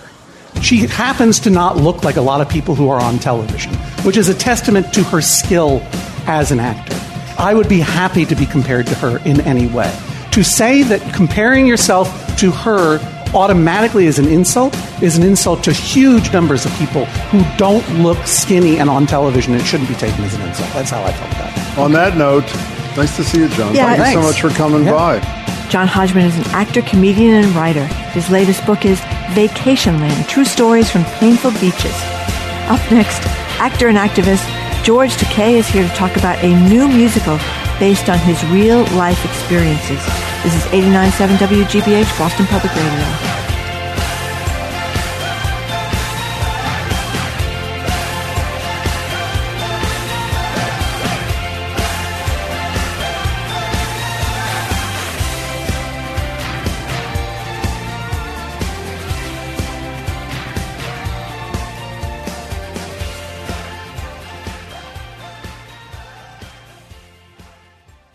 Welcome back to Boston Public Radio. Today we're on tape replaying some of our favorite discussions. Among them, the one we had with actor and activist George Takei, who joined us earlier this year, talk about a new musical. It's called Allegiance, which is based on his own experiences living in a Japanese American internment camp. Welcome to Boston Public Radio. Good to be here. You know, it's, I was about to say I'm thrilled to meet you, but then I just realized: is anybody not thrilled to meet you? I mean, seriously, I re- for a variety of reasons, they are. You're too humble to say that, but everybody's thrilled to meet you. Yes. Well, no, I do have uh, people that don't agree with uh, some of my thoughts. Other than Donald politics. Trump, who might that be, George Takei? George, could you describe? I mean, as I said a minute ago, uh, uh, the play, as I learned, is in great part inspired by your personal experience, your family's. But for those who haven't seen it yet, and I went Sunday, and I'm telling you, if you don't see it, you're making a huge personal mistake. Tell us the story of Allegiance, if you would. Well, it's the uh, story of the imprisonment of innocent people of Japanese ancestry, innocent Americans of uh, Japanese ancestry, who overnight, because of the bombing of Pearl Harbor by, uh, by Japan, simply because we happen to look like the people that bombed Pearl Harbor, we were looked at with suspicion and fear and outright hatred simply because of our ancestry. And uh, the first thing that uh, happened was young Japanese Americans rushed to their recruitment center, like all young Americans, and volunteered to serve in the U.S. military. This act of patriotism was answered with a slap on the face. They were denied military service and categorized as enemy aliens. It was totally irrational, absolutely crazy. And it began from there. You know, for those uh, people, I am one of them. I hate when people say for those people who say, my God, a musical about internment of 120,000 Japanese. I'm depressed enough already about the state of the world. That what this does, and I said this to you when I met you a couple of minutes ago, I intellectually knew a decent amount about this, but this puts a human face on this in a way, by the way, it, that at times is joyful is humorous. I mean, it's it's a fa- families who are living through some horrors, but also some joy expressed through love and all those sort of things. And you, how old were you? Four when I was five when we, uh, the soldiers came to. for four away. years. Yes. Uh, for the duration of the war, yes. What was your family's life like prior to being taken away? Well, we lived in a two bedroom home on a street called Garnet Street. Uh, my father had uh, a very successful uh, dry cleaning business in the Wilshire district of uh, Los Angeles, very successful. Uh, my mother was a housewife, but simply because we were of Japanese ancestry. Uh, in, on February 19th, 1942. So it was uh, a little um, more than uh, two months afterwards, uh, after the bombing of Pearl Harbor. The soldiers came to our home. Uh, that morning, my parents got me up very early and dressed us hurriedly. My brother, a year younger, and me, and our baby sister. And my, my brother and I were told to wait in the living room. And so we were just gazing out the front window when suddenly we saw two soldiers carrying rifles with shiny bayonets on them, marching up our driveway, stomped up the porch, with their fists began pounding on the door. And my father answered it, and literally at gunpoint, we were ordered out of our home. My father gave my brother and me little uh, luggages that they had prepared for us, and we followed him out onto the driveway and stood there waiting for our mother to come out. And when she came out, she was carrying our baby sister in one arm, a huge duffel bag in the other, and tears were streaming down her face. And that's what we wanted to do with Allegiance, as you say, to humanize a story, because the, you know there are people that uh, have read about it. Uh, know about it intellectually, and I've been on speaking engagements throughout the country. Uh, we founded a museum called the Japanese American National Museum In L.A., yes. in LA, Yeah. but an affiliate of the Smithsonian. But that's in, uh, intellectualized.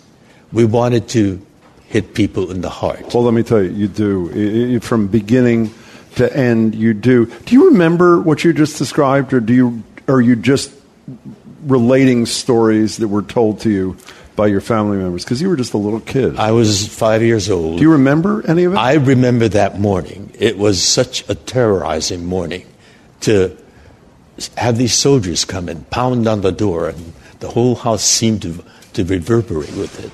But in fact, um, when we were on the train being taken away, and there were armed soldiers at both ends of each car, as if we were criminals, I asked my father, Daddy, where are we going? And he stopped to think for a while, and he said, uh, We're going for a long vacation to a place called Arkansas. I'd never heard that name before, Arkansas. It sounded exotic to me.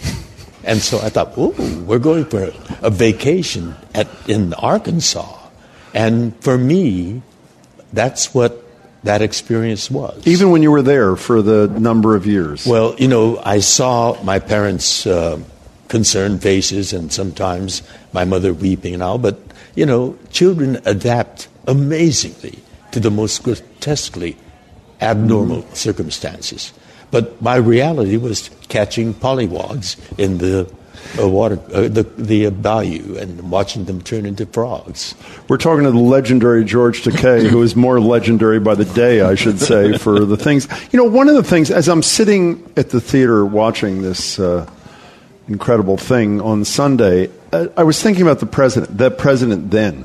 And when lists are made from either real people or historians who are the greatest presidents in American history.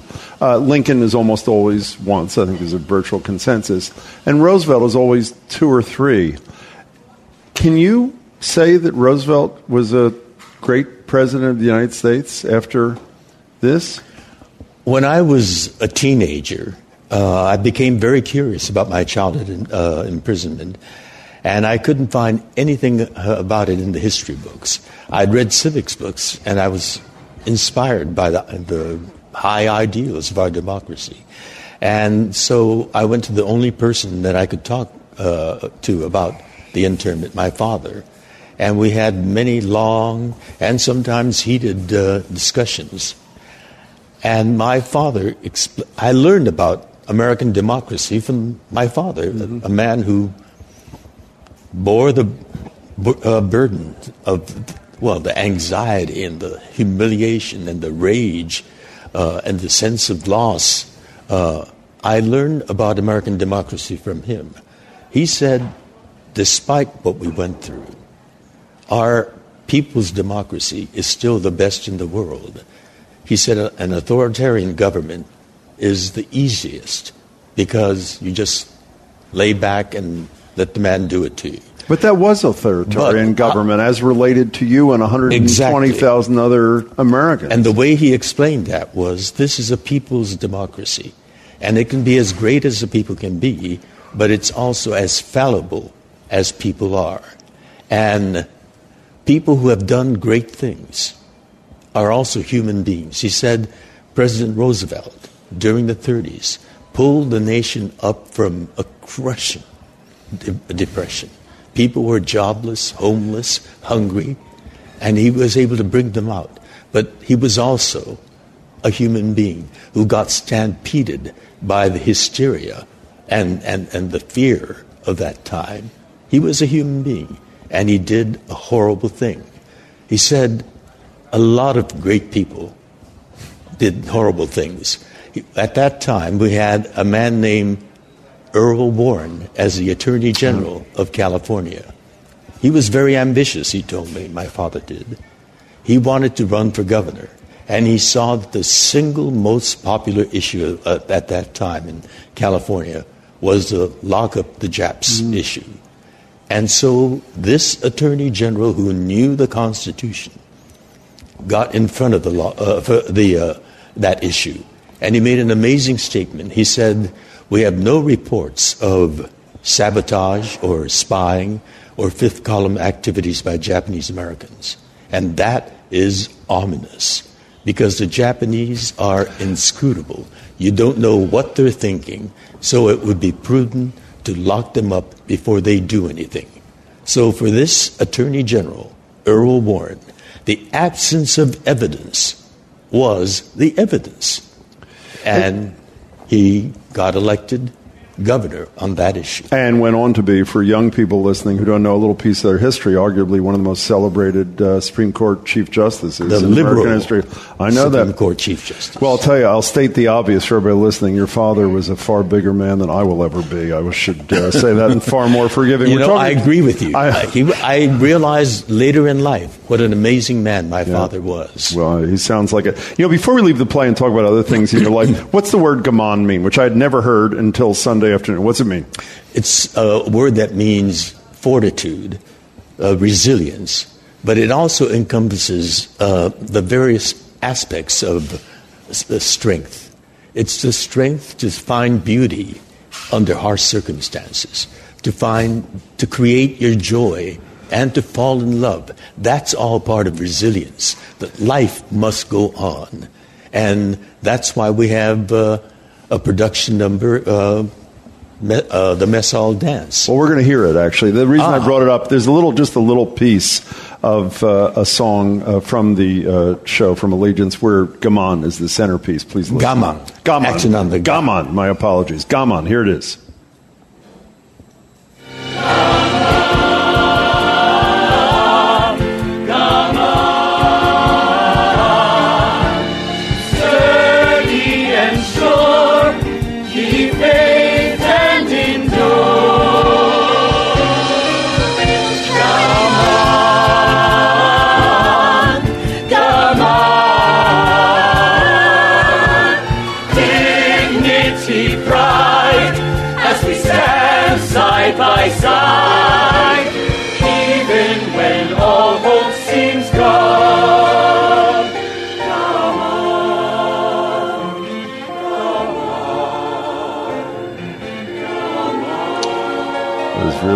Powerful. By the way, you have a lot of great performers. Let me just say, as I'm advocating for people to go, there are a lot of great ones. Grace Yoo, who plays the lead, the woman, is just otherworldly. I mean, Isn't she, she is fantastic? She is huge. She is just spectacular. She was in the Los Angeles. Oh, I didn't know that. well. She Yeah. was. We're talking to George Takei, who's the sort of the guy behind Allegiance, which you really should go see. Well, we were speaking about one president. Can we speak about another one for a second there, George? The current one. I just picked a random tweet. From, by the way, if you go to George Takei's uh, twi- uh, Twitter page, I love this because obviously y- most of us got to meet you as Mr. Sulu, not as this activist. Here's what how he describes himself. Some know me as Mr. Sulu from Star Trek, but I hope all know me as a believer in and a fighter for the equality and dignity of all human beings. Here's what one of your tweets the other day. The things that most dismays me is the highest office of the land has been demeaned by a two-bit con man with nary an ounce of integrity, even less actual gray matter in his woolly head.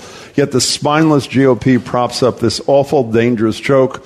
Let's vote. Let's vote the scum out. Are you a hopeful? Man? I mean, I would assume after what you lived through and after the stories you just said of your father, are you a hopeful person, or do you get my my radio co-host? You don't get to meet today.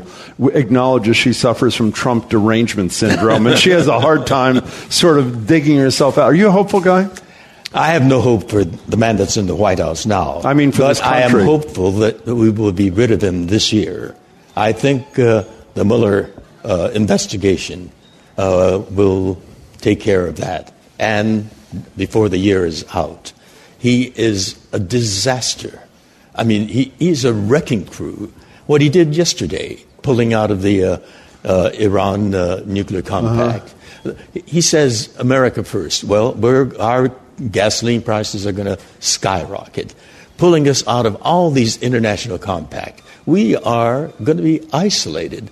Uh, we are backing out of everything. He, he, he you know, he's not uh, leading from behind. He is leading by dropping out. But how do you feel about the country that your father praised, as you described before, that elected him? I mean, th- this was not a, a, a coup.